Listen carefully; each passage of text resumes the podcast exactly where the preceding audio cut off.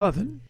It's 39 degrees now at DVE. I'm Val Porter. Thousands of U.S. soldiers could soon be headed to the Mexican border. President Trump said yesterday he's considering sending up to 4,000 National Guard members to the southern border.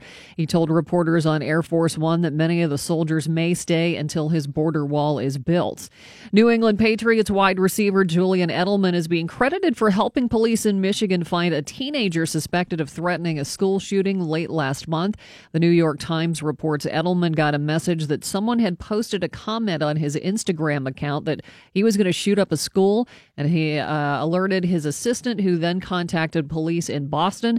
They were able to trace the message through the sender's IP address to a 14 year old boy in Port Huron, Michigan. Police say they found two rifles in the kid's home. The middle school student is in a juvenile detention center on a charge of making a false report of a threat of terrorism. I can't believe that that story is true. I saw a headline yesterday on Twitter that said, "Did Julian Edelman, you know, help stop a school shooter?" And I thought, "What? What? I'm not clicking on this. Is like clickbait. Mm-hmm. Um, this is some kind of Patriots fan fiction. I'm not. No. I'm not getting tricked. That's true. That's crazy." 17 year old Michael Brown of Houston, Texas is getting ready to graduate from high school and attend college. And thanks to his smarts and his hard work, he's going to have quite a few options. This is a pretty amazing story because of his achievements in high school, including a GPA of 4.68. Michael has been expected to eat, accepted to each and every one of the 20 colleges and universities he applied to, including four Ivy League schools all with a full ride and more than $260,000 in scholarships. As it stands right now, his eight top choices are Harvard, Princeton, Northwestern, Yale, University of Pennsylvania, Stanford, Georgetown, and Vanderbilt. And he is thinking of pursuing degrees in political science and economics. So, Yeah, those were my schools kid. too that I applied. I I didn't get in any. I chose Robert Morris College because they didn't require SAT scores. Really? Yeah. Because I That's hard to did. believe. Oh my God. At the time, now they're a university. Before they were a college downtown. And I just, I, I wasn't a good student, but I was turning things around.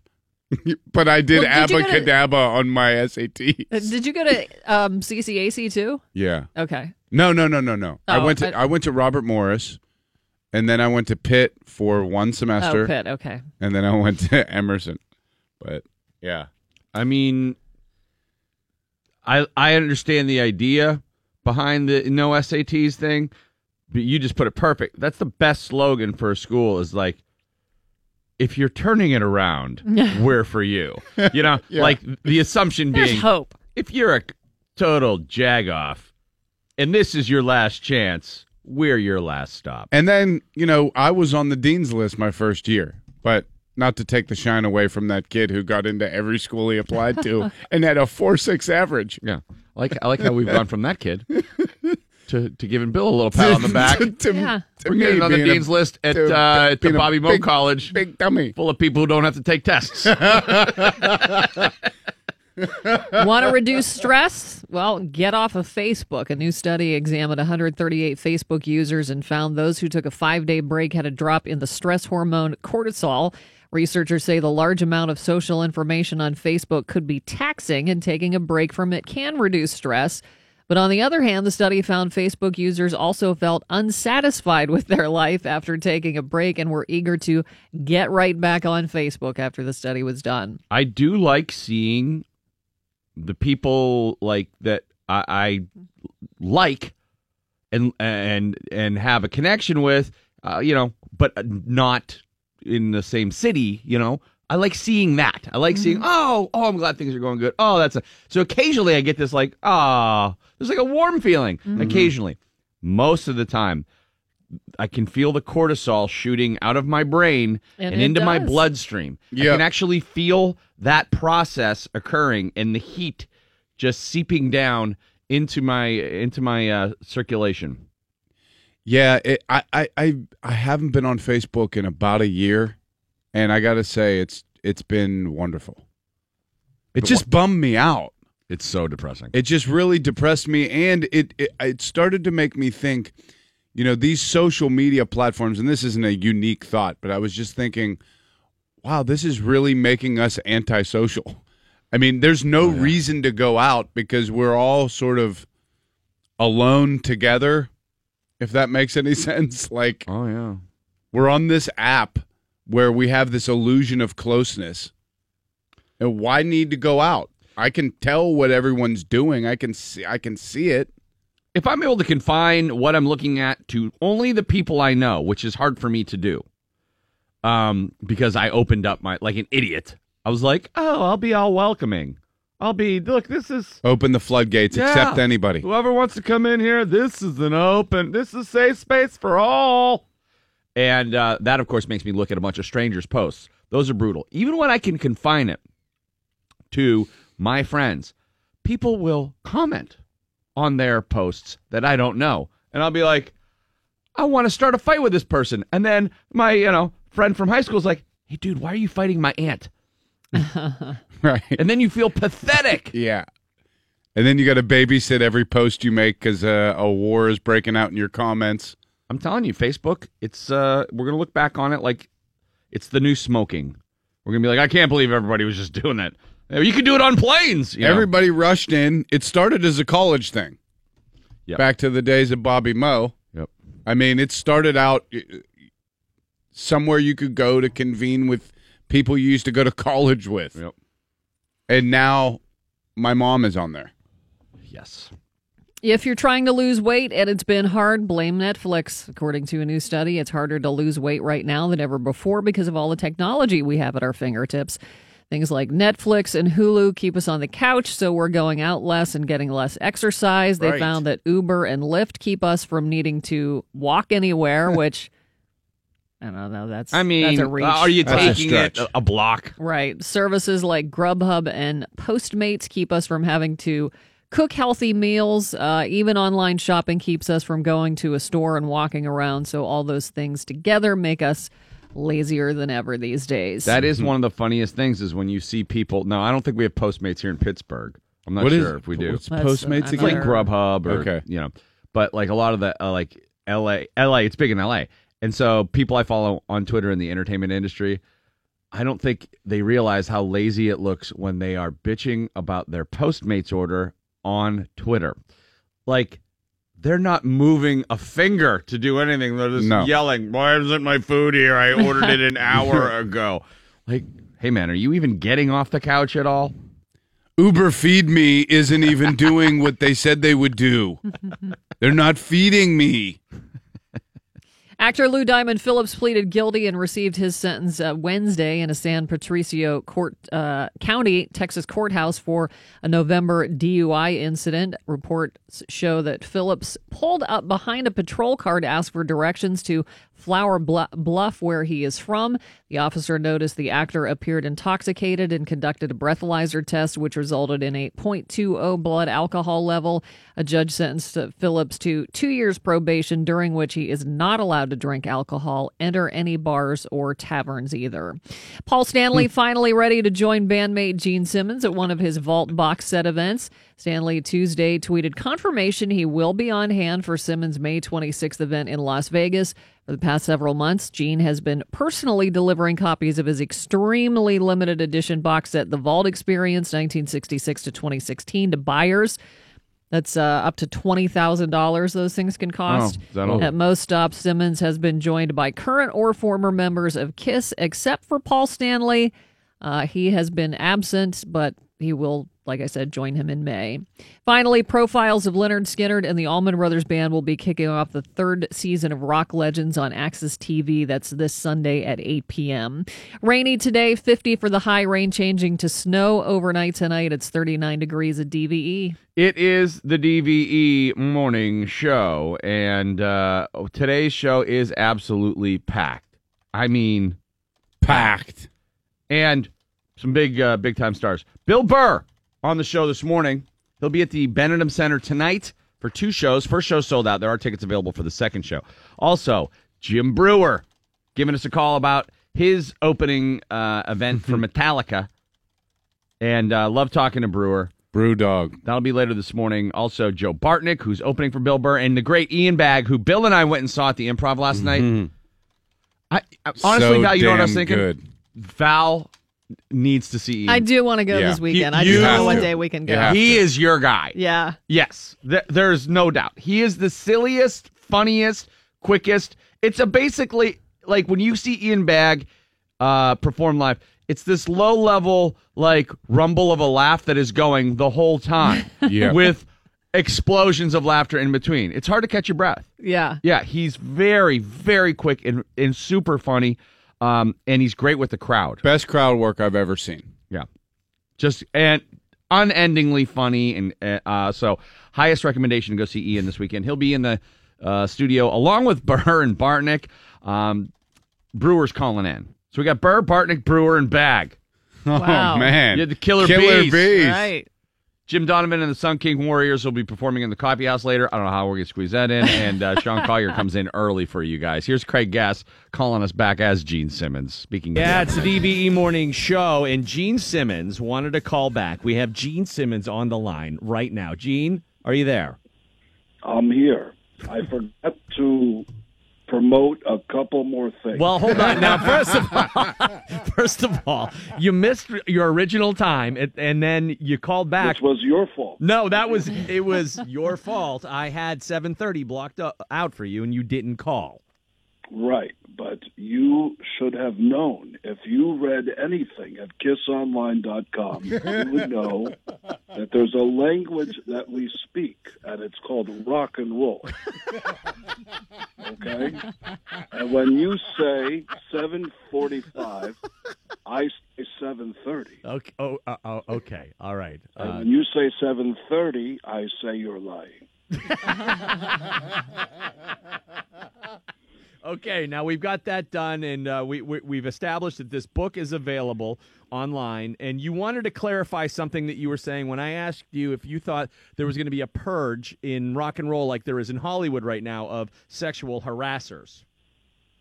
Right. Well, here's the thing. Uh, what I didn't tell you is that there are some bombshells. Bombshell. Some of your huge bombshells.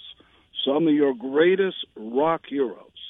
Think of who your favorite, who you think are the greatest classic rock stars Okay. of all time.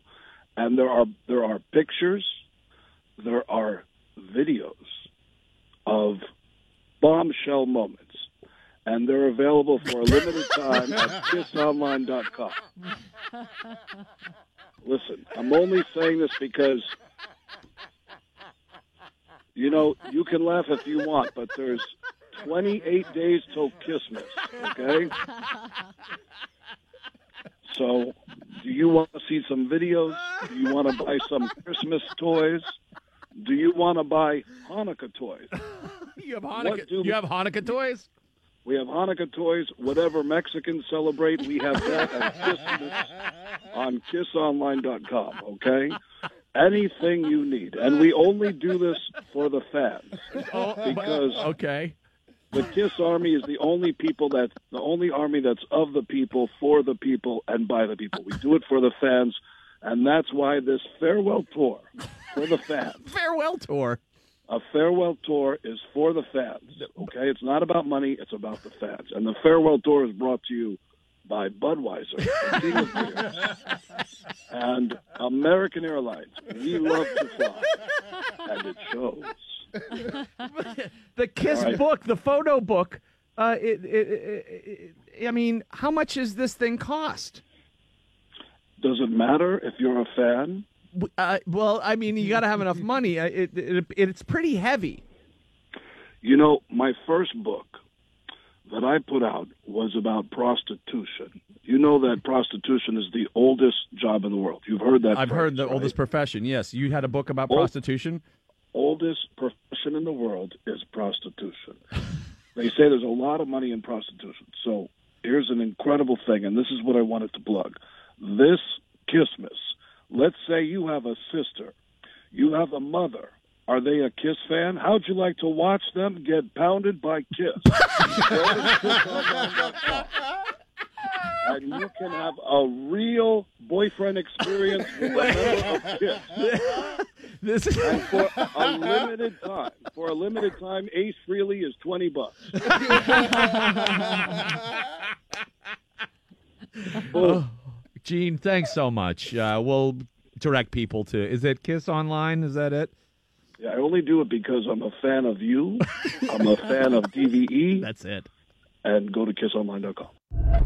DVE Sports. Pursuit is out. Adam Crowley filling in from ESPN Radio 970 this morning, and a uh, big W last night for the Pittsburgh Penguins. Huge goals from Phil Kessel. Yeah, large. And it just seems like Phil Kessel, anytime the stakes are high, you can count on that guy. Same with Patric Hornqvist. Chris mm-hmm. Letang scored a big goal. Matt Murray gave up a few that you'd say, eh, you'd like to have back, but he also made a couple of big saves as well. Zach Werenski opened up the scoring at the 5-11 mark of the first period with a weak spin around backhand attempt. It found its way through Matt Murray. He did make some big stops. He was also a little bit leaky. I don't care what the context is. That's a bad adjective. Uh, Murray was playing in his season high seventh game in a row.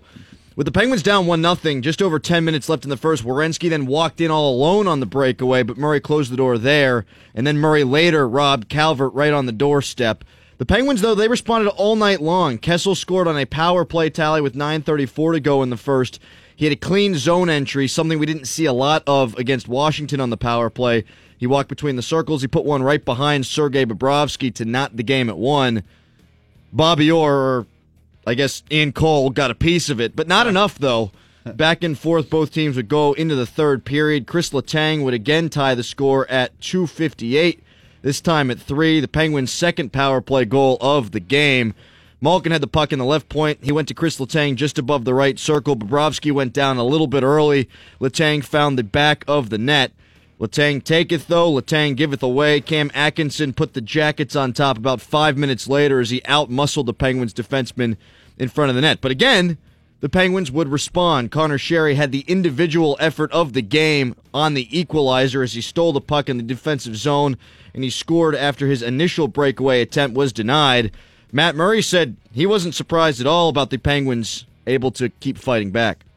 Says a lot about our character as a team. Um, you know, we're able to come back from from pretty much any deficit. So um, we did that again today. You know, we were. I don't think we led the entire game. You know, it was just back and forth. Um, a lot of chances both sides. Um, high scoring game, but you know we kept uh, we kept on it. And I loved. You know, I thought Shears' goal was kind of a, a metaphor for the game, just how he. Um, you know, it looks like he's out of it and he still bangs it in. So uh, it's a heck of a goal for us. Six points in his last nine games for Conor Sheary after kind of not really finding his game all season long. That forced overtime, which meant that Columbus clinched their fourth playoff appearance in team history. Fairly good chance the Penguins play them in round one. The Penguins never led until overtime when Phil Kessel put them on top for good by going high glove side against Bobrovsky. The always breathless Phil Kessel walks us through the goal in great detail. I don't know, they had a chance at our end, and I think Mercer that you know tipped it I think to me and um, you know I just kind of went down the ice and uh, shot it club side. Brevity is the soul of wit. Him and Gino are the only guys I know that probably consider speaking cardio. Yes, like just to talk. He's like, oh, well, obviously, uh, you know, I'm busy. Um, always out of breath, but his shot. The coach was talking about it after the game. Just the the deception on the release, the speed of the shot, he's just. We know why they call him the thrill. And he's not healthy either. He's not. Mike right, Sullivan talked up. about it after the game. He is banged up. He's now played 391 straight games. He's healthy enough to play. He hasn't really been practicing all that much. Not that that's atypical of Phil, but right now you know he's not 100%. And the great thing about that shot, you mentioned the quick release, the velocity, he can also get it off whenever he's moving. Uh, you don't see anybody right. in the league snap it off quite like that, like Phil Kessel can. Uh, the Penguins had some defensive breakdowns, but they did come to play in this one. The effort was there all night long. They always seem to be able to find that other gear. And they always seem to be able to when the stakes are high. They did so last night. They outshot Columbus 43 to 30. They went 2 for 3 on the power play. That's a really good recipe for success and Sheary says the resilience was the key. It's really good signs uh, to see that from our team. I think uh, obviously being down a few times in the game and able, being able to battle back and uh, just stay the course and kind of uh, get that next goal was really important. Uh, we did a really good job of that tonight. The Penguins now sit all alone in second place in the Metropolitan Division with 98 points. They could play Columbus. They could also play Philly. They could play Washington. They could play New Jersey in round one. Pittsburgh's a combined 11 4 and 1 against those teams. They're now 4 and 0 against the Jackets. And had they lost this game, there was an opportunity to play either Tampa or Boston in the first round where they're 3 and 6 against those guys. So better that they're going to hang out in the Metro. Uh, the Penguins did give up another power play goal. Matt Murray wasn't perfect. But if they play Columbus, how don't you like their chances? Columbus is good. They've won 13 out of 16. But Bobrovsky, the Columbus goalie, he's 3 and 10 in the playoffs. He's got an 887 save percentage in the playoffs, and he's giving up 3.63 goals per game. Uh, that's bad. You're not going to win playoff series that way. And if you're a Penguins fan and you're concerned about Matt Murray, if you're concerned about the way that they're giving up some odd man rushes and they gave up the man in front on the power play, at least you don't have that guy. He was a Vezina contender last year. He won it, in fact, but he's just terrible in the playoffs, much like we've seen Braden Holtby at times be against the Penguins in the playoffs. Murray, meanwhile, has a 928 career save percentage in uh, the spring. So that's a big one for the Penguins. I think that they have another level still to get to, but good to see the effort consistent there last night. Uh, the Pirates, they picked up their fifth win of the season against the Reds. Steven Brault got the spot start in place of Joe Musgrove. He went five innings, giving up just one run. You can't really ask for more than that in the spot start. Polanco hit his second bomb of the season to give the Pirates a 3 to 1 lead. He had three ribs on the night. They never looked back from that point on. Since he was 12 and 7 against the Pirates last season, the Reds won 68 games. That's a big chunk of their wins. uh, the Pirates have a soft early season schedule, but they have to make the most of it. You look at it and you say, okay, they can navigate this, they can get off to a hot start, but uh, they're also the Pirates, and they weren't very good last season. Trevor Williams will take the ball tonight after going six no hit innings against Detroit his last time out. Adam Crowley filling in with your sports this morning on DVE. Thanks, man. Thanks, guys. Valerie, what do you got coming up? Is McDonald's trying to help you feel better about your collective small penis? Uh, we'll talk about that. coming Collective up. knew small it. penis. I knew it. Well, because every time I say your small penis, you think I'm talking like Yeah. you, Not It's just the yours. collective. you. Everyone's. But yours specifically. Your collective small penis. Are they going on tour this year? Better man. Eddie. DVE. It is the DVE Morning Show. Randy Bauman, I want to remind you April is Donate Life Month, and April 13th is Blue and Green Day. People on this day are encouraged to wear the colors blue and green to show their support for organ donation. That's 115,000 men, women, and children who await life saving organ transplant. Every 10 minutes, another person is added to the national transplant waiting list. 22 people die each day because the organ they need is not donated in time. If you're able to donate your organs right now, you'd be able to save up to eight lives. How do you change your status of? Because when I think when I signed up originally, I was like, you can take this, this, and this, and now I'm like, just take it all, take whatever you want. I really don't care. I think you can. I'll answer that question after the break because I don't Oh, want to okay. say the wrong thing. But uh, when we did Radiothon, there is a website you can go to. Yes. This flipping microphone falling all over the place. Um, there is a website you can go to and do that. Because that's that that was a whole campaign of Cindy Citrone. She was doing the play it forward. Yes, and And- actually, if you go to Play It Forward, I bet there's a link there to do it. Yeah, because a lot of the problems with donation, like so many people are willing, but the gap between people that are willing and people that are signed up is astronomical. Like it, it doesn't make sense. It's it's so simple just to sign up.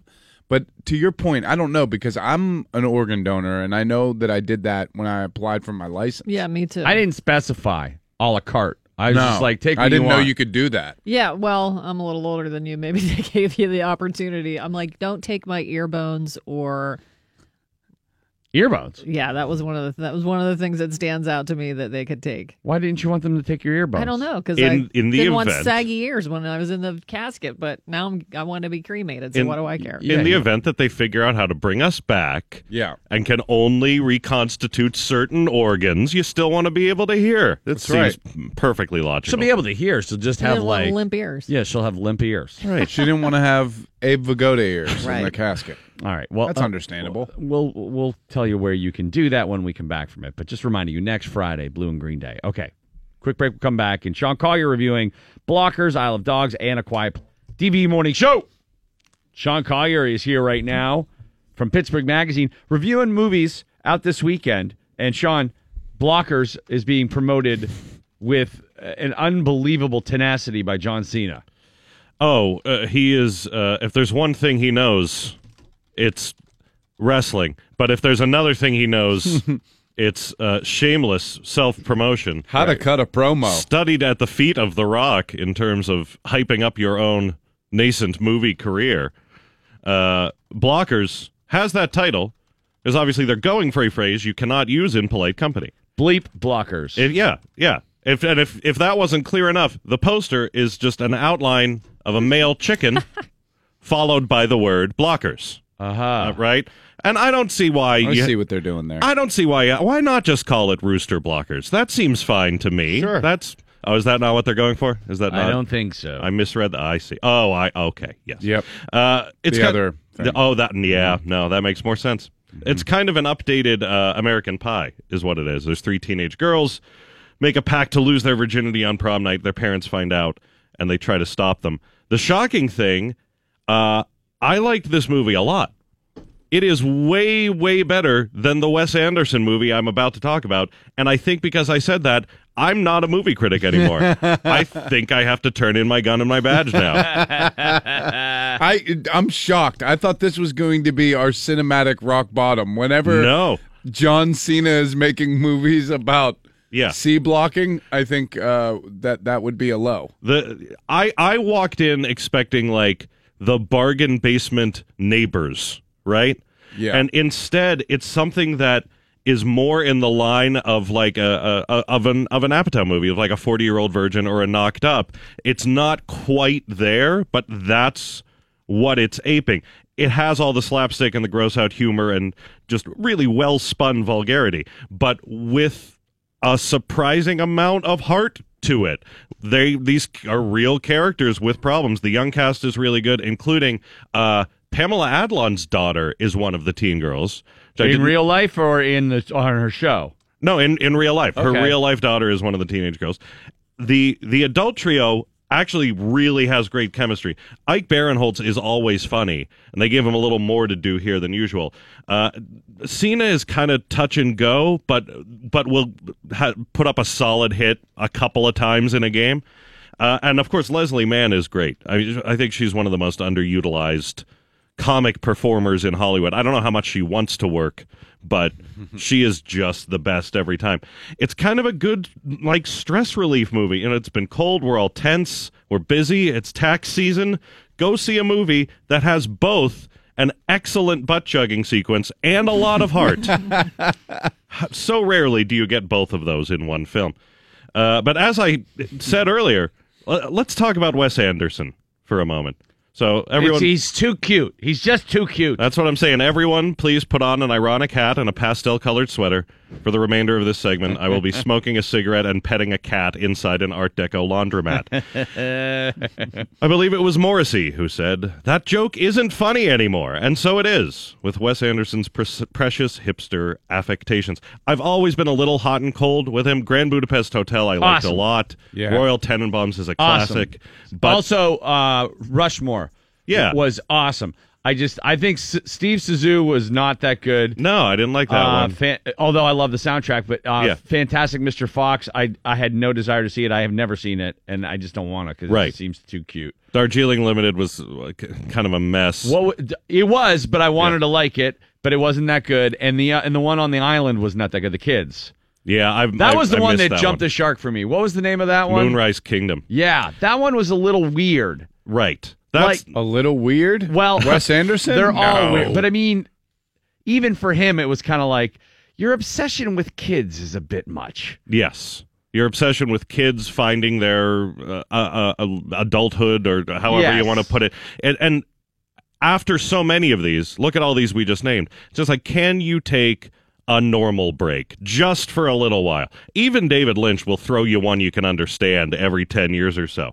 He wh- he can't go one movie without like two characters talking about the meaning of life while sitting atop an oddly beautiful security tower in a garbage dump. And that's literally just something that happens in this movie. Yeah. Stop motion animation again, his second after Fantastic uh, Mr. Fox.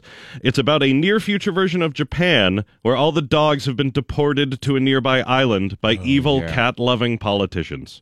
Which, admittedly, you've got me with the premise pro dog, anti cat, government corruption. I see what's happening. There is a laundry list of super famous but slightly weird performers Bill Murray, Jeff Goldblum, Edward Norton, Tilda Swinton, Frances McDormand, Bryan Cranston, Yoko Ono. It is the wet dream of a 22 year old from Williamsburg who literally lives inside a coffee bean. The problem, it's just a little boring. It doesn't have much of a plot. Everything goes on for way too long because it's stop motion animation and you can only build so many sets. And that deadpan humor only works so many times over 100 minutes. There's some big laughs. If you're not like us, if you're fully on board with Wes Anderson still, you're going to be fine because nothing changed. But if you are over the whole shtick, uh, this is not going to be the one to change your mind and turn you around. On it. And A Quiet Place. Yeah, uh, late to addition because I, I ran out to see this when I saw what good reviews it was getting. This is a horror movie written directed by written directed by starring John Krasinski from The Office and his uh, his wife Emily Blunt is in it as well. The premise Any butt chugging? no butt chugging. we were one for three this week. Uh, right. I know that you're always looking for that stat in Hey. particular. I'll take those odds. Uh, the premise uh, of a quiet place it's the world has kind of been overrun with these monsters that can't see but hear really well so if you make any sound they kill you and i know it sounds like it's going to be an hour and a half of people just going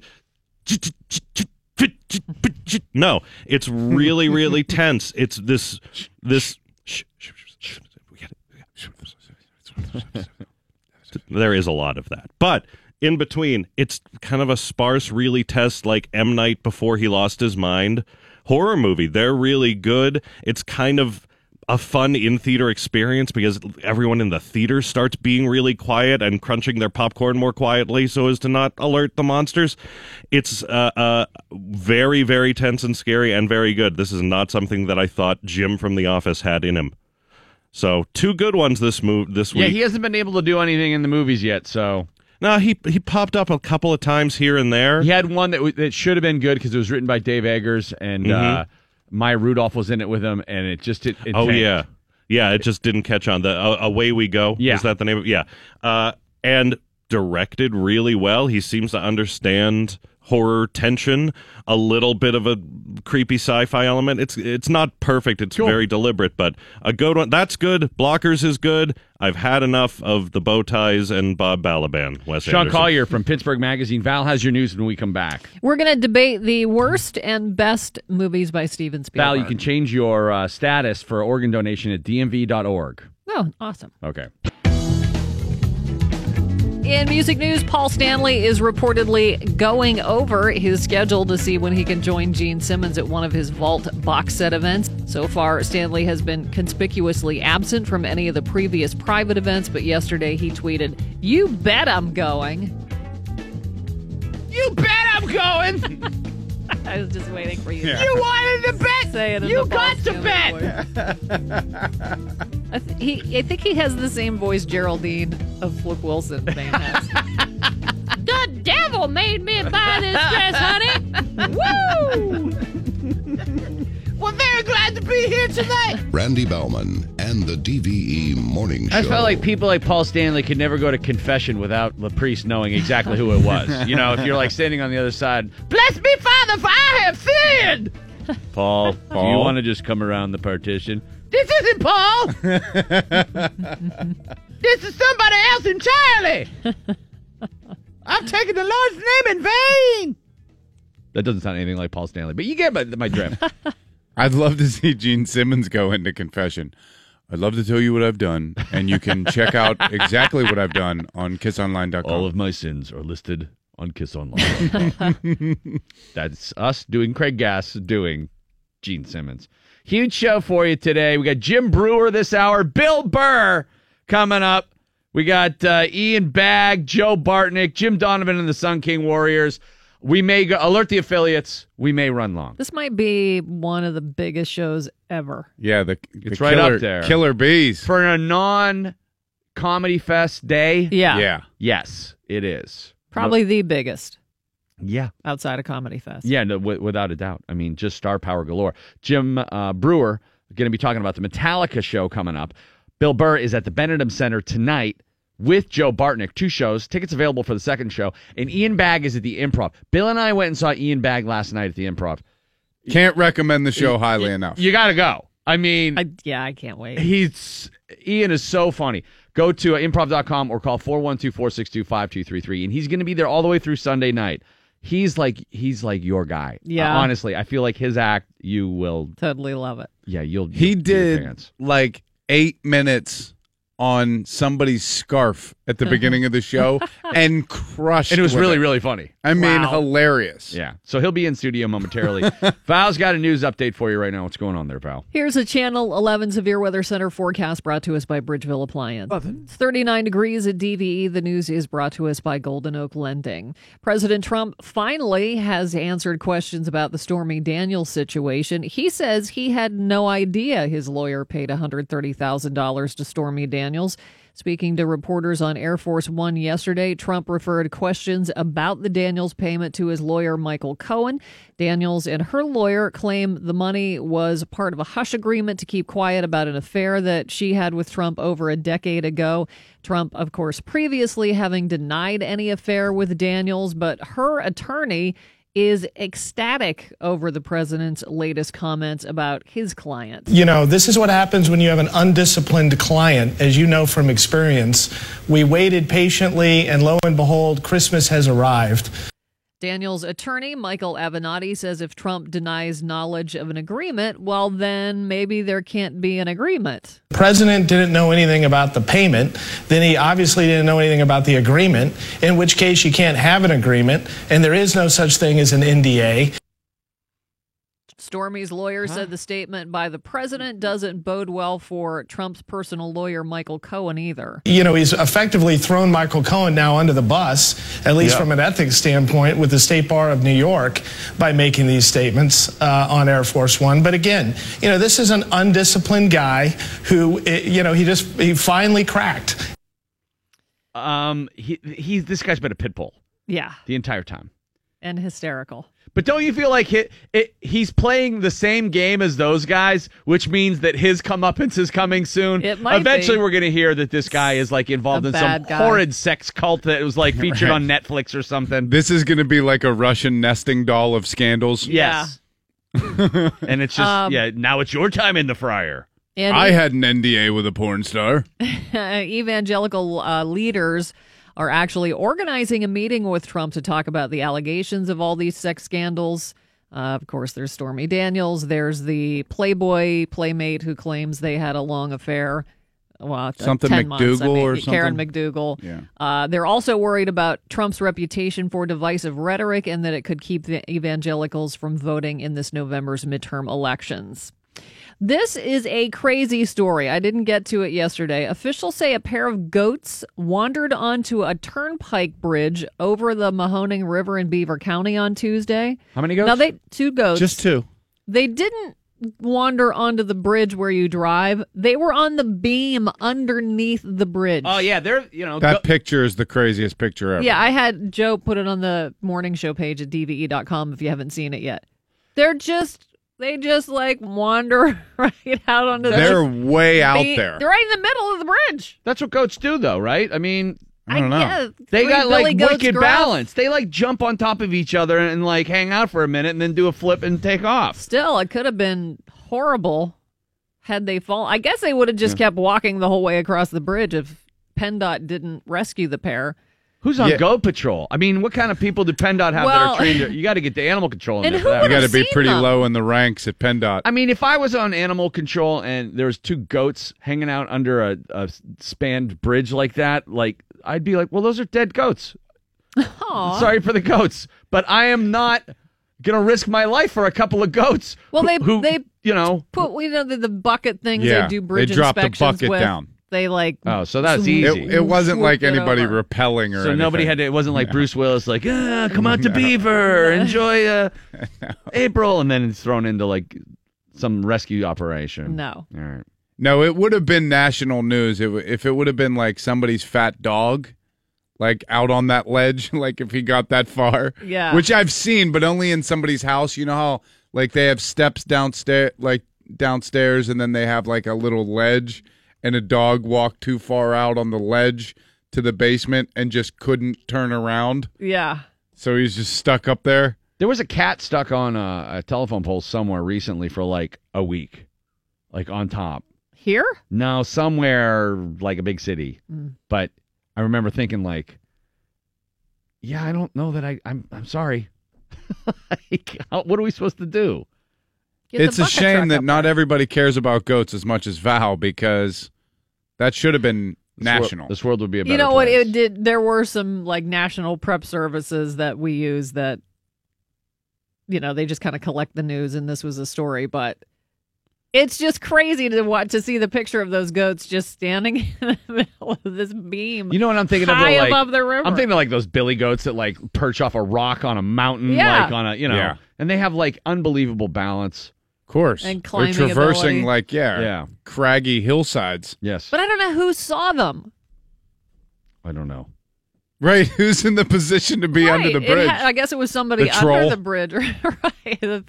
They lo- they lost one of the billy goats. There was only two. R- th- really? No. Oh. No.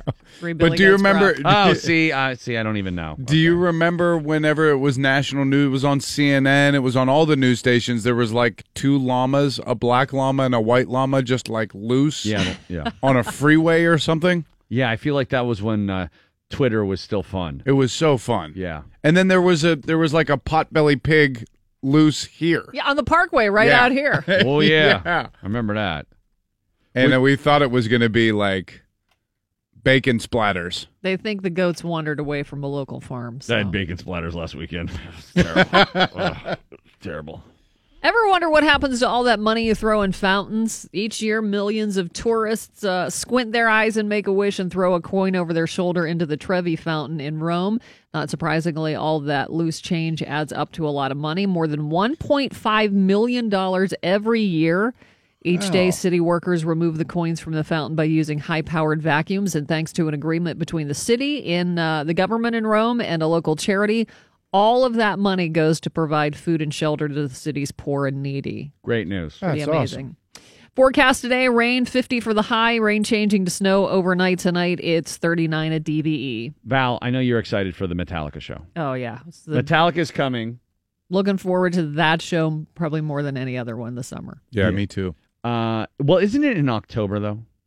Yes, October 18th, Okay. Uh, PPG Paints Arena. they have a pretty unique opening act, and we got a chance to talk with our buddy Jim Breuer. Jim, Hey man, what's up? what's going on, man? What's up, Breuer? How's it going? Billy, where's Billy? I'm right here, man. How's it going, dude? Good. Yourself? What's going on with you, animal? Ah. Hey, man, if I was doing any better, I'd be you singing on stage with Billy Joel.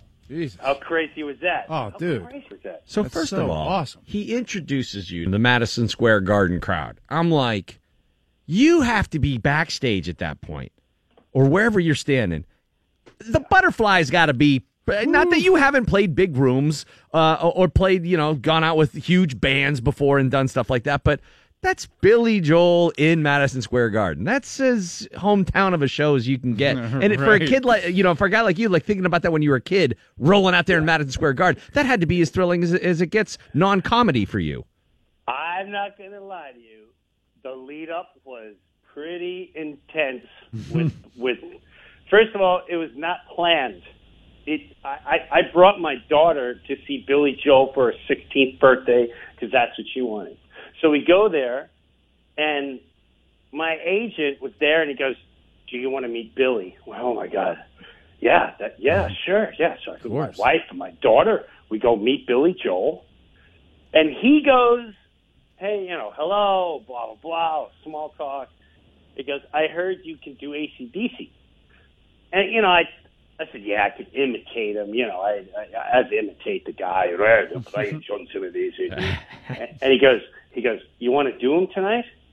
And I, I froze. I, I, I went, uh, well, I, I don't, I don't know if I, I know all the lyrics. And he goes, um, you know what, man? Come back another time. We'll do a sound check and we'll do the whole thing. Oh, any day you want. I'm like, oh, great, great, okay, yeah, so, awesome. So we finish up. Life is good. Now I go into a, a green room, and I'm hanging. And then the guitarist came up to me, this guy Tommy Byrnes, who I knew from Long Island, and he goes, Breuer, you want to go up to ACDC tonight or what? So listen, Tommy, I, I talked to Billy. He said he wants to. He, said, "No, he doesn't. He's fine. Do you want to do it tonight? I said, I, I don't know if I know all the lyrics. He goes, we have monitors. You'll be fine. If you get lost, you look down. There's monitors all over the place. We'll have someone with the lyrics. He goes, do it tonight. I went, all right. I'll I'll do it tonight. Nice. Oh my. And that and that was it. And then now for the first hour, I'm like, oh my god, Heart's what did I do? pounded. What did I do? I, I, did, I, I didn't rehearse this. What what if I? Oh my!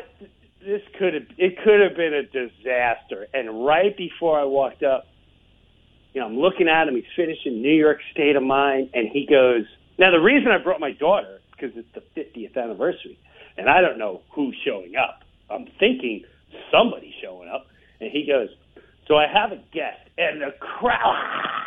Get your phone out! It's McCartney. It's got to be. It's got to be Elton John or something. I knew this was going to happen, and I went, "Oh my God! I didn't even think about this part of it." And uh, and and he did set me up for failure, which was really smart on his behalf. He goes, "Now this song is he's not known as a singer." And then they're like, "What? what what's it?" He goes, um, "This is a really hard song to sing. It's a really hard song to sing." and then he goes, "He goes, you know, Jim Breuer, go boy." He goes, "Let's see if he can pull it off." And I gotta admit, the minute I walked out and I just heard the song, I I was possessed. There was Adrenaline. no, th- there was nothing going to stop me from killing it. It just it just it was going to happen. And the, and the minute I heard my voice, because that was another. I don't know if I can hear the band, if I can hear myself. These guys have earplugs. They're I, I don't know how this is going to sound like the minute that first she was the best. I went, oh, this is going to go good. go good. there was a moment where I almost went when it was over. I almost went, you guys want to do one more? One more? you guys know Dirty Deeds? Let's do this. We, we listened to the clip, Jim, and it was it was so damn good. It, but it was like to me, I, it, it reminded me of you. You were up on the wave, but it was like the wave at the end of Point Break, where if you like if you fall, like you're not you're not coming back. You know? yeah, Billy. The best part, the best part was two days later, my daughter, who I brought there, goes, "Dad, I'm not going to lie to you, I was freaking out." And I went, "Yeah, I know, it's freaking out." She goes, "No, if that went bad, school school was not going to be fun the next day." Oh. And I went, I said, "I didn't even think of that. I didn't even think of school." The kids in school going, "Saw your father last night." Nice video. Wow, that was a disaster. it Why was would he do that? awesome performance though. It, Yeah, it really you had was. to be. Uh, did you when Billy let you off the hook, so to speak, and he's like, you know what, come back another time and we'll sound check and do it. Yeah. We'll do it that time. Did at that point did you feel like, oh man, I should have just said yes. I should. A little bit of both. A little bit of both. A part of me was extremely relieved because I it would be nice to have a sound check, and then part of me went, I just blew it. This is never going to happen again. The next one's going to be like, yeah, no, Elton John's coming tonight. Oh, okay. yeah, Yeah. no, this guy's showing up. Yeah, it's all good. But you know, I, I say I'm the Forrest Gump of comedy because to go from that and now touring with Metallica, like, Yeah. what, what's going on with this? Jim Breuer t- touring with Metallica. They're coming to Pittsburgh on Yeah. October 18th.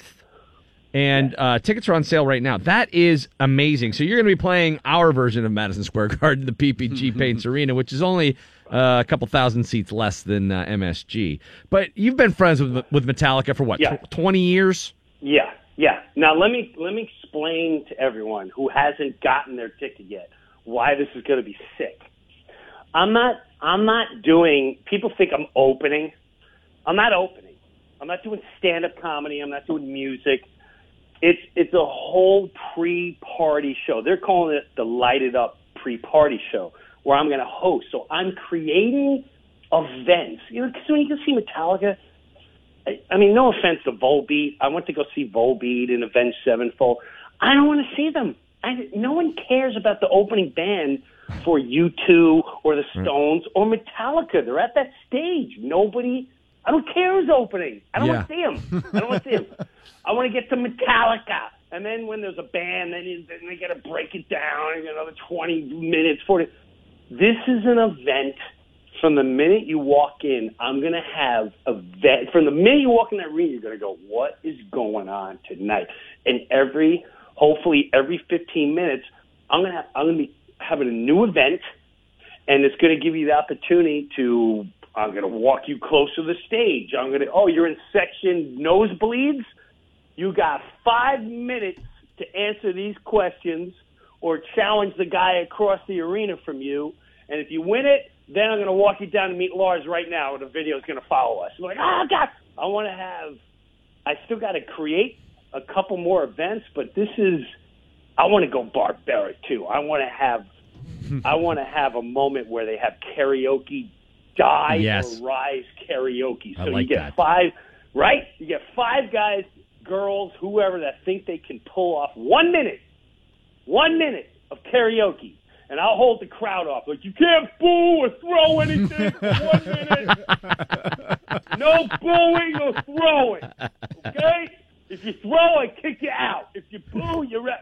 So after one minute, the whole crowd chants either die or rise. You rise, you go to the next round. Ah, I like it. Win.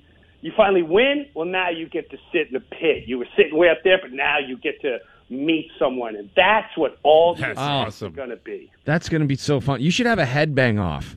So they count how many how many headbangs in a minute. I am, dude. That's we. I swear to God, one of the events is like we're gonna play a riff, and I want to see how. But then now we're like, uh oh, what if what if we have a problem with insurance? and the Someone's cervical spine snaps. yeah, you know what I mean.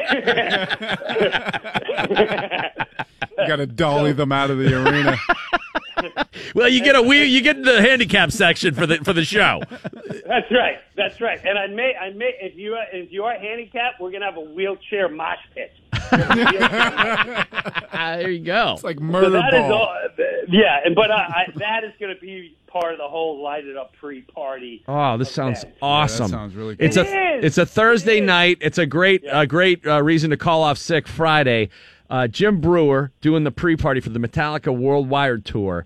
Uh, It's uh, October 18th at PPG Gonna Paints. Arena. Get your get your tickets now, dude. That's awesome. So you're Yeah. it's just basically a Jim Breuer party with uh, 17, 18,000 people. Exactly, and you're going to have a chance to win tickets. You're going to have a chance, not win tickets. You have to buy the tickets. Yeah. You're going to get a chance to get next to the stage, perhaps meet a guy, perhaps even walk you backstage. It's all up to the event, Tremendous. how big the event is, and stuff like that. Well, how I- cool is that? On a side note, are you going to be? Uh, are you going to continue to be playing music? Are you going to put out another album? I am going to put another album. It's going to be a lot more comedy based because people clearly were confused by the last one. Uh, really? Well, you know, what? it wasn't put out there right. I really, I needed the money for videos, and um, I haven't given up. There's about three songs I want to write really funny uh, short movies for, and that's the way it has to be presented. That's the way I want it presented, but at the time, uh, the people surrounding me didn't get it. So it's not dead. It's not dead.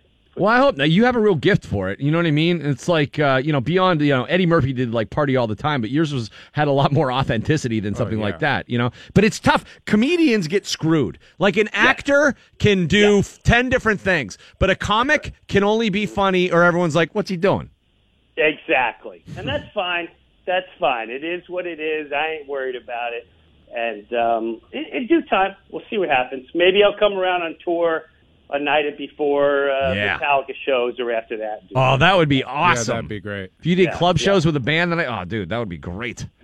So I'm working on it all. But in the meantime, let's work on these Metallica They'll all be sold out, and and it's almost all sold out. So don't be a dummy that waits and that's sold out. And Yeah. you go, now I got to buy it on StubHub and pay quadruple the money. Just get in there. Get in there. I may find you and I may bring you up closer. You never know. That's that's the event. So Well, I mean, I appreciate you having me. No doubt. Thanks, Jimmy. Uh, no, uh, for you know, for no other reason, if you were thinking about whether or not you should go to this show, this pre-party is is yeah. uh, pushing you over the edge. I mean, what what a great idea. Yes, yes. Trust me. We're going to revolutionize opening concerts. I like Trust me it. on that one. All right. Well, we'll Thanks, see you in guys. October, man. Take care, Jim. Yeah, congrats, Jim. Take care, guys. All right, we'll see you, man. Bill. Bye bye. See you, man. Later on. DVE Sports. All right, Prisuta is off today. Adam Crowley from ESPN Radio 970 AM filling in, and Phil the Thrill comes through big time for the Penguins last night. Adam, take it away.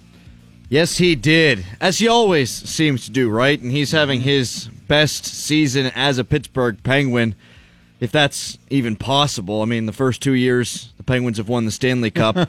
Sports this hour brought to you by Golden Oak Lending. Two goals for Phil the Thrill last night. Patric Hornqvist scored his 28th goal of the season. How about that guy? I'd say it was quiet, Beast. but it's not. Nope. Nothing he does is quiet. He's having his best season with the Pens. He is, and he's been largely healthy this year, which is always the problem with Patric Hornqvist. But Mike Sullivan talked about it after the game last night. Patric Hornqvist sets the tone on the bench, he sets the tone on the ice, and as I'm watching the game last night, I'm seeing the Penguins' flaws, and Matt Murray wasn't great, and he really hasn't had that great of a season. And the defense isn't great. They don't always play fabulously away from the puck, but why would I bet against them? Uh, we've seen it the last two summers. This team finds a way. They find a way to win. They do. Uh, that was a good Patric Hornqvist. And how are you going to deny that guy? How are you going to deny Phil Kessel? How are you going to deny Sidney Crosby and Evgeny Malkin? Oh, yeah, by the way. And then you get Derick Brassard, who averages 0.7 points per game in the playoffs, up from his 0.59 points per game in the regular season. So they just got a bunch of playoff performers. Chris Letang finally starting to round into form. Again, they're not perfect, but nobody else is either. Uh, Bruce Cassidy is the head coach for Boston. He was talking the other day about how they're young and they might be a little bit early, and they've had some problems with the youth of late. They're a great team, but they've got problems. Tampa has been five and five down the stretch. Their last ten games. Columbus, 13 out of the last 16 they've won, but they've fallen behind in three of their last five games by three goals. You can look around the National Hockey League and say, this team's great, that team's great, this team's great, that team's great. And you can zoom in and look at the Penguins under the microscope and say, well, they're not perfect. Well, neither's anybody else. And they don't have Sidney Crosby. They don't have Evgeny Malkin. They don't have Phil Kessel. They don't have Patric Hornqvist. Yeah, sometimes in the bubble we're too like we're we're too microscopic with the team. I mean, we're so close to it that their flaws seem way bigger than they are, and then we don't see the other flaws. Without a To- doubt. great point by you. I was talking about that all year long as it related to the Steelers, and their problems wound up being too great to overcome. But if you think the Steelers are bad tacklers, look around the league. No one's tackling well right now. Uh, a lot of teams have flaws in the National Hockey League. The Eastern Conference better than it's been the last couple of years, but I wouldn't rule the Penguins out. Certainly not. Uh, the Penguins bounced back on five different occasions really last night. Zach Werenski opened the scoring at 5-11 in the first period. And Not a great goal given up by Matt Murray, but he did make two big saves really right after that on a breakaway and another player standing right in front to allow the Penguins to keep it to a one goal lead. Phil Kessel scored on the power play, his 32nd of the season with 10:26 to go in the first period. Then Calvert scored his ninth of the season, assisted by Jack Johnson to make it two to one at the 12:39 mark. Patric Hornqvist, as I mentioned, came back and added his 28th of the season at the 15:35 mark of that first period. Batted it out of the air, taking some uh, advice from Sidney Crosby. Uh, again, though, the Penguins just kept coming back on that seesaw affair. Chris Letang scored his ninth of the season. And then after Cam Atkinson gave Columbus a 4 to 3 lead in the third period, Conor Sheary scored at the 12 16 mark. And then Phil Kessel won the game in overtime. Mike Sullivan says, Man, we've been there before. I just think we have such great leadership. These guys, uh, they play their best when the stakes are high. They've proven it time and time again. That's what we talked about before the game. and uh, we just wanted to play the game hard. And you know, we we talked about things with. Uh, over the course of the game, some things aren't going to go our way, and we just have to. We got to make sure we respond the right way. And I thought, to a man, our, our guys just stayed. They stayed with it. We just kept playing the game, and uh, you know, and as a result, I think we, we we end up with the win that we got. It was a real good hockey game against a good team. As for Phil Kessel, as we already talked about, two goals in this game in OT. He flies down the left wing and just snipes one past Bobrovsky. Uh, there's not really much to say about it. and Hell- pissed off Tortorella in the process, Oh. which is always, you know, cherry on top of the Sunday. Yep. Is he going to pop soon? Because Like an aneurysm. Yeah. Is that what you mean? I just think he's been a lot more respectful to the Penguins since Mike Sullivan's been around, and I miss the old torch because it gets the blood going. Uh, he's a d bag, and I think Penguins fans love to hate that guy. I think he loves Mike Sullivan. Speaking of Sully, he says nobody else in the league could do what Phil did in overtime. The game winner was uh, that. There aren't too many guys that are going to score that goal. He's uh, the puck comes off his stick differently. It just does. I, you know, it's uh, he has such a, a, a deceptive release. He's so accurate. The velocity on it is uh, it's as hard a wrist shot as I've ever seen. And when he shoots the puck like that, he's dangerous. I thought Phil was good all night long. I thought he was uh, he, he he had a significant uh, influence on the game. Penguins now have 98 points. They're second in the Metropolitan Division, followed closely by Columbus with 97, New Jersey with 97, and Philadelphia with 96. This is crazy. Uh, it's nuts. I think the best case scenario is for Philadelphia to win their final two games and to have one of the two, whether it be New Jersey or Columbus. Well, they both have to lose, so Philadelphia slides up. Penguins have dominated them all year long. They've scored five goals in each of the four games that they've played against those guys. They can play any of four teams. At least they mhm. won't have to go over to the Atlantic. Meanwhile, the Buckos picked up their fifth win of the season last night against the Reds. Steven Brault got the spot start in place of Joe Musgrove. He went five innings, gave up one run. Polanco hit his second bomb. He's having a great season thus far. That gave the Pirates a three to one lead. They never looked back from that point forward. And since he was twelve and seven against the Pirates last season, and they sucked. The Pirates have a soft early season schedule, but they'll have to make the most of it. Trevor Williams will take the ball tonight. He went six no hit innings against Detroit last time out. Yeah, man. Thanks so much. Thank you guys. Adam Crowley filling in for Mike Prisuta with your sports this morning. This is what it sounded like last night on uh, the Penguins Radio Network. Marathon.com. Churches performed on the Honda stage. Honda is proud to feature exclusive performances from breakout band Churches. Check out their new single Get Out, exclusive access to performances at iHeartRadio.com slash Honda Stage. Wherever your path takes you, Honda celebrates the creativity and drive it takes to get there. It is the DVE Morning Show, and joining us right now, it's uh, comedian Ian Bagg. Everybody. everybody. Yeah, yeah. Look at that. There you go. A Hey, smattering, Delayed. a smattering of Welcome applause. back. People like, oh, he's back again. That's like when you hit a drive at the Masters, it goes in the woods, and a few of the people Baba feel Booey. bad for you, and they're like, "Yeah, well, Baba you'll, you'll get them next time." Now, Baba Booey is banned. It is? At yeah, the that's Master- one of the words. So or there's one a- of the phrases. There's a whole bunch of phrases you can't yell out at the Masters. Dilly dilly. Oh, no. One of them is one. like, "Let ba- black people in." You're not allowed to say it. Um, Equality. dilly dilly is the one that you know, of course, is the Mm. catchphrase that uh, everybody is saying these days. You can't say that. The Bud Light ad Yeah. campaign that Mhm. has like become a monster. trying to remember the other ones. I get that Whassup is one of them that Mhm. like drove me crazy. The Budweiser. good. Yeah, the frogs. The frogs. Um, you know, and every time I'm so stupid and old, every time I hear this, I think like Clara Peller, where, where's the beef? I'm like, yeah, you know, where's the beef? And then someone's like, are you a caveman? yes, I am.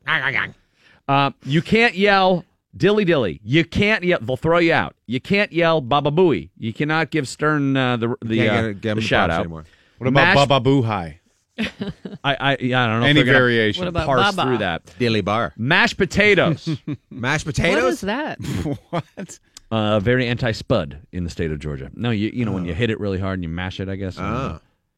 Uh, you I the didn't know man. that was a thing. you, the man, or the man. So they're not even they're not delineating. Either one that you say is Does bad. that go black back to black people? Does that because they're pointing out that, that E- Ebonics. you're the man? It's an improper spelling. I love Martha Burk. You can't yell "I love Martha Burk." I'm gonna have to look up that name. Um, That's Mar- a shame. Who's Martha Burk? Is she? she is the She has something to do with the Masters, didn't she? she's the chairman of NOW, the National Organization of Oh. Women, who Oh. I believe fought uh, to be a part of Augusta. Augusta National. And Yeah. women don't believe in love anymore. That's Um, part of their other thing. she remember she had to she was like protesting on the side of the road back in the day That sounds vaguely and familiar. Hootie Johnson who was the head of the Masters then Ah. which is like you just know he's that's just like the Klansman Grand Poobah Right. name if there ever was one. Hootie Johnson.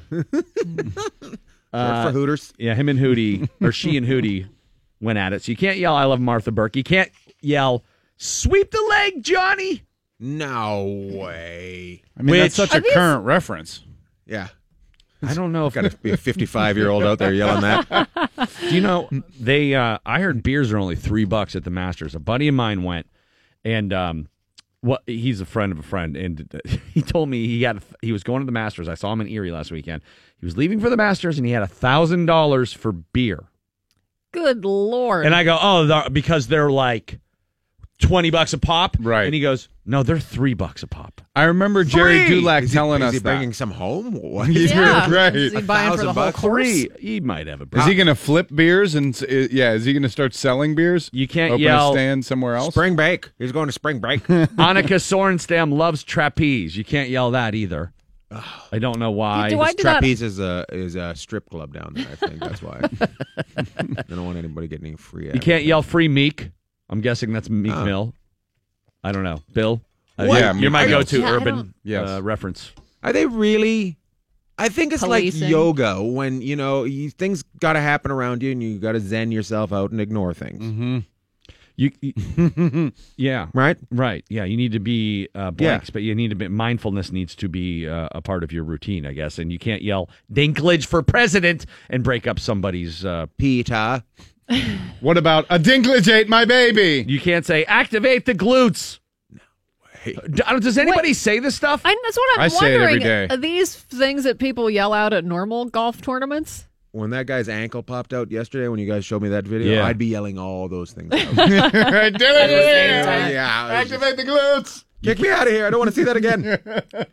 R.I.P. Harambe. No Harambe talk. The meme uh, that Oh. wouldn't Who would die. even get that? I don't know. I think people still know who Harambe is. Really? Drive it, Miss Daisy. Mm, Uncomfortable wow. reference for the Masters.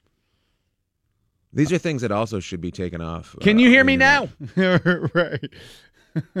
And they said hashtag anything. I don't think people yell too. Can people you yell hear this me stuff. now? I don't think Hear so. Hear me either. now. Is Dow down the center.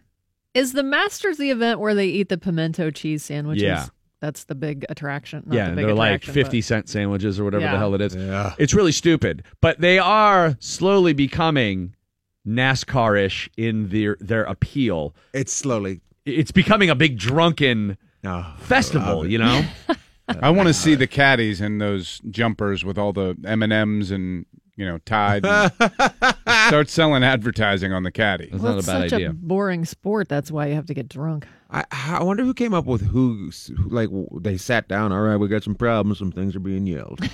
we got to take these out. The selection committee. Yeah. Why don't they just You got ban pimento in your teeth. Yelling. yelling? Period. Yeah, why did they have to like? Why did they specify I mean, can't you can people can't read yell? those signs they hold up? Those Uh, paddle signs? Quiet, please. It'd be great if they brought signs like American Idol. Just had it on, on. The guy, Dilly dilly. dilly dilly written down. the guy that broke his ankle or dislocated it, Tony Finau, he uh, he's tearing it up. He shot four under in the opening round. He's tied for second.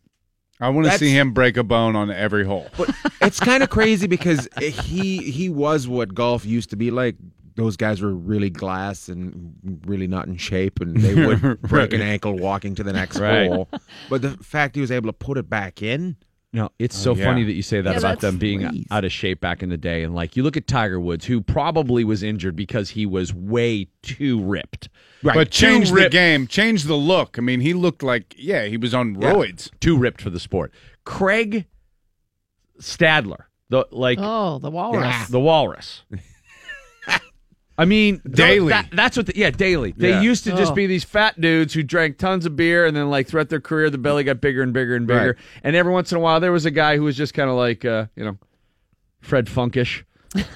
Just kind of like a normal looking dude, but they're like either Fuzzy Zoeller, big old huge belly hanging out by the end, and Payne Stewart was was was ripped. Yep. back in the day. yeah, yeah, like he would have been like, well, he's a healthy dude. and He's yeah, just and a he had some bean. he had some hor- horrible disease, and he was still able to play the game. Really? Yeah. Yeah, I think I think he couldn't grip onto the whole thing, right? Onto the club, he was he had some sort of No Yeah, he couldn't even hold on to it right, and he was still winning. He was just like kind of like one and a half hand in it. Yeah, He had to duct tape himself to the clubs. yeah.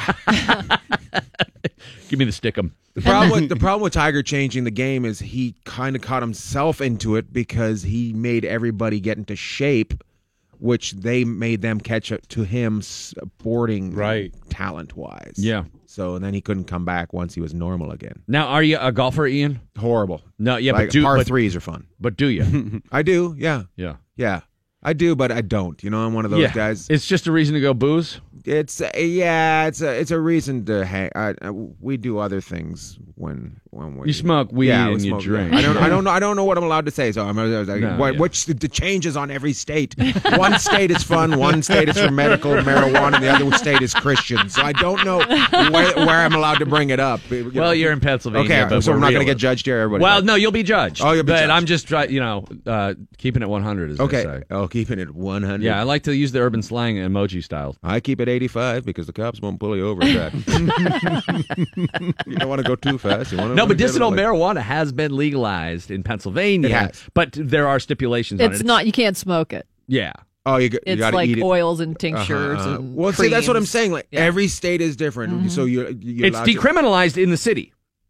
Oh, That is good. to say, you will be written a ticket, but. But You it's won't go to tough the if you don't know the city right. like Limits. The limits, you could uh, walk a block and uh, be in jail. I, I don't. I don't.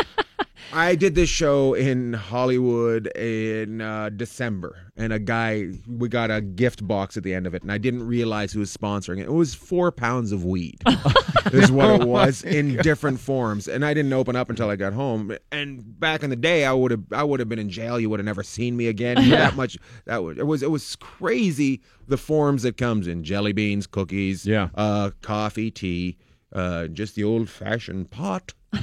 Yeah. Which people, I don't know if they even do now because now No. you have to do it through a vape pen. You can. Uh, I'm just like, does anybody have papers? What are you, caveman? Right. Yeah, it's like churning butter. Yeah, we used to we used to smoke it through hash. That's how we used to. Canadians love the hash. Yeah, yeah. We used. I don't know what was going on, but we used to have blocks of it. Yeah.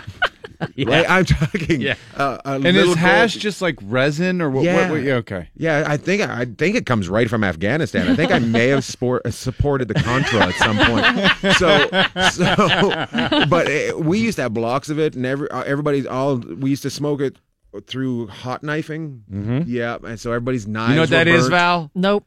They take two knives. Mhm. You heat them up, You put them on the stove.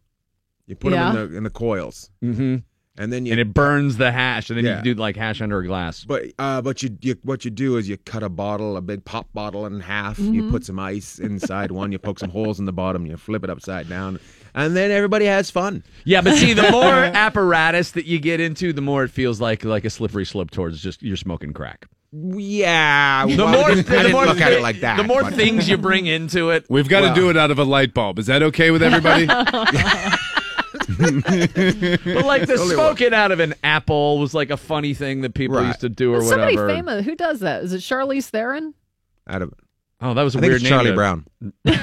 Charlie Brown smokes out of an apple. I'm not. That's sure. why it sounded like everybody was a womp womp womp womp womp after you smoke out of an apple. but pretty y- high. You know the the Charlize Theron smoke it out of an apple? She's, I some yeah. I think some. Let me look it up. she's pretty Somebody enough to do famous it. did. It's all except for one movie. She's not pretty enough to smoke it out of an apple. Well, uh, yeah, there's look, Monster. pot, like pot smokers are very resourceful. They will Oh. always find something or a way to smoke weed. You know what? It's funny with pot smokers when they quit smoking pot. It seems like they all start growing uh, hot peppers. like every every crazy old weed head is just making his own hot sauce. Yeah, Charlize Theron. Look at her. Oh, look at her. She's got a cigarette in one hand. That's what she grew up on an orchard, or how how did this happen? South Oh, yeah, Africans. you nice. can't trust them. No. you spent time in Africa. Oh, I loved it. Yeah? I love. We had some friends that I went with. We had some friends that I went with there, and and uh, we went to Africa to do shows. And my friends gained weight while we were in Africa. We were there Oh for God. three weeks In Africa. That's the most American thing ever. we, we- they totally Sally Struthered it.